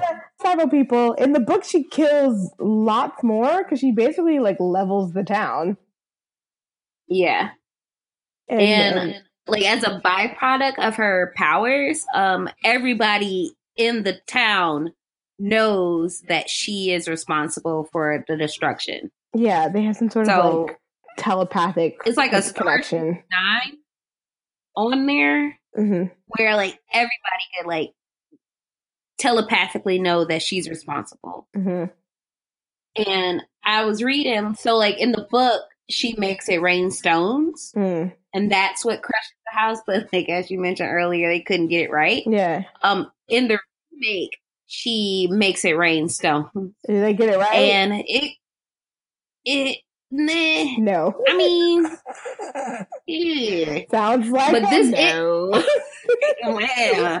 but like it was really weird. So like in this like this particular scene, Sue follows Carrie home, and Sue is trying to like save Carrie. Like you, you know, you don't have to do this. And Carrie's like telling Sue, like, no, like I killed my mom. I killed my mom Mhm. like this is my mom i killed her and um sue like she's about to attack sue and sue is like please don't hurt me and carrie says why not i've been hurt my whole life Mhm. and i was like ooh like this movie the remake sucks but that moment like got me Mhm. like damn she has literally been hurt her entire life. Mhm. this like bless this baby but another weird moment like it took me out of the movie for a minute because i was like what? But she the only reason carrie spares um sue in the remake is she like senses that sue is pregnant and says it's a girl and like sends sue out of the house onto the street before the house finishes collapsing in on itself All right. I was like, what? I was like, they about to have a baby baby driver? Like, that was so weird and unnecessary. And I was like, uh, all right, I guess. uh huh. Um, That is but then like a baby driver. it's so weird. It's a baby baby driver now. um, baby baby driver drives a toy car. I'm sorry, guys. Oh sorry. gosh. Terrible. But like, so the movie ends with Sue visiting basically the house. It's been leveled. Bruh, like she can't even get peace in death Yeah. because somebody vandalized her headstone. Yeah. It's like I think they wrote Carrie White eat shit or burns in hell or burns in something. hell. Still bad. And I was like, damn. Now, and this is the part that scared the shit out of me. like when I was like nine. So Sue goes to lay flowers on Carrie's grave, and Carrie's hand comes up. I was like, ah! Like I screamed when I first saw it. I was like, oh my god, like it's so scary. Oh my god. that moment had like stuck with me for years. I bet that shit is scary. And now it's like interesting to me because I think the story behind like it's a dream that Sue has. Um, Sue is basically the only survivor from the prom night Mm. massacre, basically. Yeah. And you hear her talking, like her mom talking about how she's not quite right yet, but they're trying to get her back to normal and they think that she needs to take some time off from school. I'm like, there ain't no school. Um, Yeah, well, yeah. Uh, I don't know how she's supposed to take time off. There ain't no school to go to. like, damn it. you right. Damn. But like when they were filming this, they made her like Amy Irving like walk backwards, so it has like more of a dream effect. Mhm. Um, and uh, like I thought that was really cool. So like for nine year old me, I was like, that's so neat. Like that's so unique. Um, but all it does is wake up. Like Sue wakes up freaking out, and it's the end. That's it. Yeah, they and I thought that was so weird because I was like, why would when her mom was like, "Oh, we're trying to get her back to normal," like she's not. she ain't never gonna be right, bruh. she's never gonna be right ever. Like she's just basically saw like her all her friends get burned up in, in the Her boo. uh, yeah her boo Her bae her, gone. her bae is gone. Everybody else is gone. Teachers are gone. She's the only one left, so she probably has some sort of like survivor's guilt. And then she just, I mean, and I a massive fire and like devour all my friends. I think I, I think I would be fucked for life. like, there's no way. Mhm. It's supposed to be like the most important, like, at least the most important special day of your high school life, aside from like graduated, uh, graduation. And ain't nobody gonna graduate except for you. No. And- Nope. and then that, who's gonna sign the graduate? The it. superintendent, I guess. I don't know. what She's supposed to do. I don't know. I was like, Mom, that's a bit. That's a bit. You're thinking way too ahead. You're thinking like 50 years in the future or some shit. Because I don't know if she's ever gonna be able to make peace with any of that. She's she's pretty scarred. Like I can't imagine. She had like night terrors and stuff, right? Too. Like she's having really bad dreams and yeah. there's there's no there's no cure all for that. Not for not for what she's seen. Unfortunately. I'm gonna give you a spoiler. yes. She kind of gets over it. Well, Eventually. All right. Who's decided that? Uh, whoever directed The Rage Carrie 2. I remember they were promoting that movie and I thought that was like a weird there's something about it. I was like, I don't know about this. And now I know. Yeah. There you go. Hmm. So, what did you think about this movie for your like second viewing? I enjoyed it more because I think when we watched this originally, I was going through like a, um, like I was talking to my mom about like older movies, and we were kind of think we watched this and like Texas Chainsaw Massacre and like some other stuff, Woo! which I like. It's weird because like I like I don't really know if I get scared at like normal things anymore. Like like we talked about last time. Um, there's like certain things I'm like okay, and especially like the older the movie, sometimes like the the special effects can kind of like take me out of it, and especially the music in Mhm. this sometimes took me out of it because like the the slasher sound effect that kept, that kept popping up, and I was like, that is not working for me. that that right there is not working. Uh, it just kind of seems a little goofy. But I think it's like I Mhm. think it's a movie that that I would recommend just for the timelessness of the themes in the movie are still relevant and still uh and still presented in, in an interesting way. Um and I think like I enjoyed it more this round because I think I went into it before thinking I was going to be scared, and I and I wasn't. Okay. because that happens with a lot of movies. I'm like, okay, this is like a Uh-huh. this is like an influential like horror movie or influential this that or another, and I watch and I'm like, well, I'm bored. I wanted to be Yeah. terrified, so that that I didn't go into it with those expectations this time, and so I, I felt like I enjoyed it more just because I wasn't expecting to be like terrified. And there's a lot more things I I noticed I didn't notice before, like the freaking shower scene. I guess I blocked that out of my memory entirely. And so Yeah, like all that nudity. I was like, what? yeah, and some like the interactions with like the, the teachers and the students, like the adults and students. Because when I was watching it like a couple weeks ago, I made my mom watch it with me. And I think What was- did she think? she was my mom is so crazy. So my mom my mom was like a teenager in the 80s. So for most of the 80s. So to hear her like watch the movie and be like why are they letting the kid play outside by himself? I was like, Mom, it was the 80s. you could do things like that at one point in time. I was like, you know? She's like, ew, they're, she's like a big germaphobe too. She's like, they're in the sewer. Ew. So that was more of her concern was the germaphobe. Me too. The germ Me too. factor. I feel it. So that was, Yeah, they were playing a shit water, Ashley. It was Yeah. shit water. And I was Yeah. like, ooh, I feel like Eddie. I was like, ooh, no. yeah, she, No. she was not, she was not down for that. And also, uh, I guess the runtime is a bit much because it's a long movie. Even though, I mean, it used to be, it was a mini series, so it does make sense how long it was. And it's a long ass book. But I enjoyed Carrie. I would recommend it.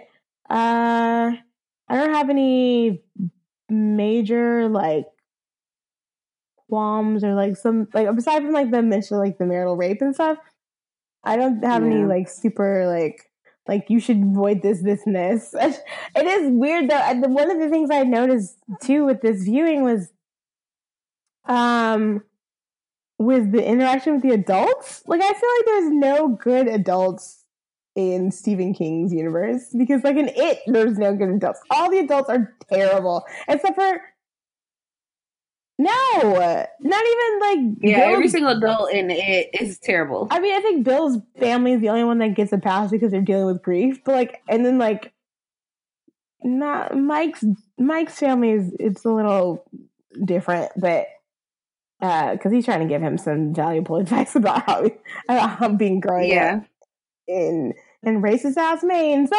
So so I think like I was I, I think I tweeted this. I was like, are there any good adults in the Stephen King universe? And Not in like, Stephen King's world, bruh. No, I don't think there are. They're all really awful people. Even the gym teacher, like when she was trying to be helpful, she was still kind of shitty.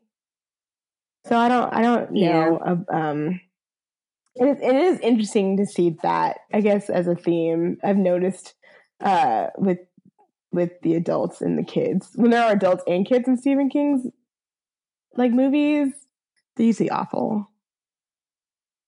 They're usually awful people. um, but yeah, I would recommend. So, of course, I would recommend it. Like, I've stated many times, this is one of my absolute favorite horror movies.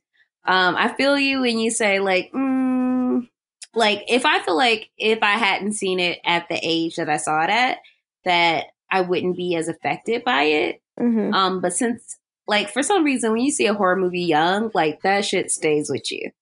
Um, and it is a movie that I want. I really, really want a good remake to be met, like made from it, because I honestly think that the 2013 one did make an effort to do it justice, but it didn't quite do that. Like I felt like um Chloe was flat. Like she's not a good actress and they keep casting her in these like horror movie remakes and she sucks. Um but like if they had like a good actress in that role that role that could bring a little bit more vulnerability to Carrie that it would be an amazing movie honestly. Um Mhm.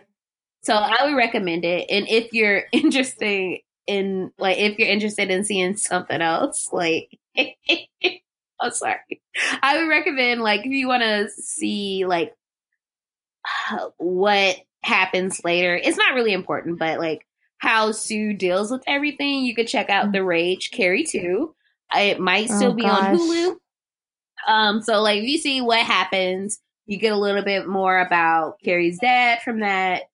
Um, so that could be something. But another movie that I would recommend, and it's actually another one of my favorite movies, um, that I found out about one of those, hey, let me watch IFC while I was in middle school at like two o'clock in the morning. so the movie is called May and it stars Angela Bettis and um she also played Carrie in the um miniseries that they had on NBC in like the early 2000s.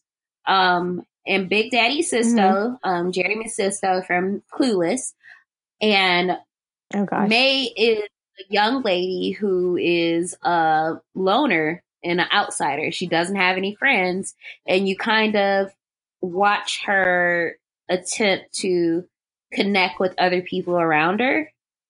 Um, but Mhm. it doesn't quite go as planned. So it's called May, and it's from 2002.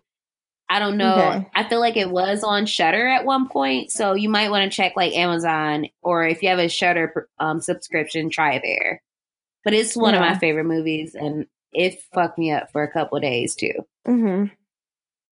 The only, literally the only movies I could think of were Psycho, which is obvious. Oh, I feel like it's like the Yeah. Male non-kinetic or non um supernatural version. But we don't really see the mom in that one. We just kind of have glimpses and things from Norman Bates's uh I guess the the way he refers to his mother. Every time he says a boy's best friend should be his mother, and I was like, I red flags. No, no, no. red Mm-mm. flags everywhere. Oh God, no. And so, um, that's the one I could think of like being a direct, like almost, um, like a brother companion to that thing. Or you see more of like, I guess how Norman's mom has affected him way beyond like adulthood, um, way beyond, I guess, adolescence. And the only other movie I could think of, okay, I'm really bad at this. Everybody knows this. It's fine. The only other movie I could think of was Matilda. I told my mom that. She was like, Ashley. Ashley, I, I, Ashley, I agree with your mom, but at the same time, you're right. Like at the same time, you're right. she had really shitty parents. Okay. had She really- did. Really Matilda raised her damn self. she raised herself. She didn't use her telekinetic uh, abilities for evil. She used them for good. But you know, there was suggested murder, not from her end, from you know Miss Agatha Trunchbull. and so I Oh, was she, like, mm-mm. no, she definitely strangled that man. So like. She definitely killed uh, Miss Honey's dad. So I think that was the only thing I could think of. Like, I know that's terrible. I'm gonna get better at this one day. But like, yeah, that's my contribution to our recommendations. that's a good movie. Okay, it's a good movie. it is. Everybody should watch that movie at least once. Uh, okay, so do we want to talk about our next, um, our next theme? Because I actually don't know if we decided fully, or should we wait? Um, maybe we will wait and then we'll tweet about it. So thank you guys. Like we've gotten like an influx of like some followers and thank you for like listening to us talk for a long ass time about know movies. we've talked longer than Um, the movie was actually running. Yeah, we have. So I'm going to be real with you guys if you are listening to this. I prefer our like episode length if you can have the patience for it because I like that it sounds like I'm talking about a movie with my friend. Mhm. Um I don't know, it's enjoyable like for me. Um so if you listen to us talk about dirty pillows and shit, I really appreciate it.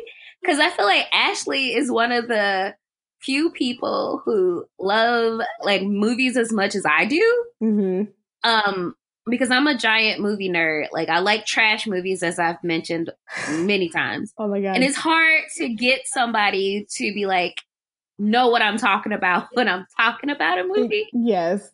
Um, and I feel like Ashley is one of those people outside of my dad because my dad is a bigger movie nerd than I am, hmm which I it's a little troublesome. Like my dad can walk into a room, look at the TV for two seconds, and be like, "Oh, you watching this?" And I'm like, "You're right." So being able to have someone else talk to uh, talk about movies like this with me, I really appreciate it, Uh huh. and I appreciate you guys for listening to it. Yeah. Thank you guys for sticking with us. So I usually fuck up this part, so I'm gonna let you plug us, Ashley. Oh my god. Okay. Caught me, caught me off guard. Okay. Uh, shoot. So I messed up too. Wait, no, no, no. Okay. So we are at Twitter or on Twitter at BLK Girl Film Club. Is that, is that even right? It's I think it's right. See, this is what fucks me up. Like it's not the whole black, and it it gets me every time. BLK Girl Film Club. I always forget the Yes. girl. Okay, we are there. And then that's so bad. We have a little blog um, at blackgirlfilmclub.com. We have our email, which is blackgirlfilmclub at gmail.com. We have SoundCloud. We have iTunes at the same names. Uh, you should subscribe. I don't know what you're doing if you haven't. Like, oh my God. And yeah, I think, I mean, those are mostly, I mean, we mostly hang out on Twitter. Uh, and yeah, we're there all the time. yeah, and nobody's really requested to follow us individually. I don't know if you want to follow me. I just talk about terrible British rock music and movies. so, like, I'm kind of boring. I'm a boring person. Um, I'm gonna tweet a little bit more on my handle over at like Brittany on horror Yes. because I love horror movies Yes. and I watch a lot of them. So I'm gonna get my life. I'm gonna get it together, guys. yeah. If you if, if you want to know about any weird um any weird music I'm listening to, I would be the person to follow. I don't know. I don't know. I don't know if you would. Weird. Yeah, or weird got movies. you. Yeah, if you want weird movies, you got Brittany. If you want me complaining about three hour long subtitled movies that are not in English, that would be me because I went through that the other day. That was a marathon. I won't be doing that again. I was like, I'd like to blink one of these times today. One of these three hours, I'd like to at least look away from the screen for two seconds. But you know, you know, this is the things we do for for cinema. okay, so So we, I, guess that's it yeah, do we, for do we any today. other- Well, tonight's episode yeah, do we have any or other this week. any other important and special things? I don't think so. No, I think that's it. All right, go watch Carrie, everybody. It's on Hulu. Yes, it is. It's with your Hulu subscription. Yeah, go ask a Oh. friend for the password or something if you got Yeah. to. So And tell us about your dirty pillows. yeah. tell us, tell us what song you danced to at prom. Like, did you? um, it was uh "Grind on Me" by Pretty Ricky, Oh my god, that was the jam. And it was the edited version. So I Oh. think it was "Grind Grind with Me" Yeah, instead of "Grind I- on Me." I think so. Yeah. That's the song that they played it from. oh, okay. One more thing. They also play fucking K-Ci and JoJo's um "All My Life" at my prom Why? in 2005. I have no no idea. I went to uh white people high school.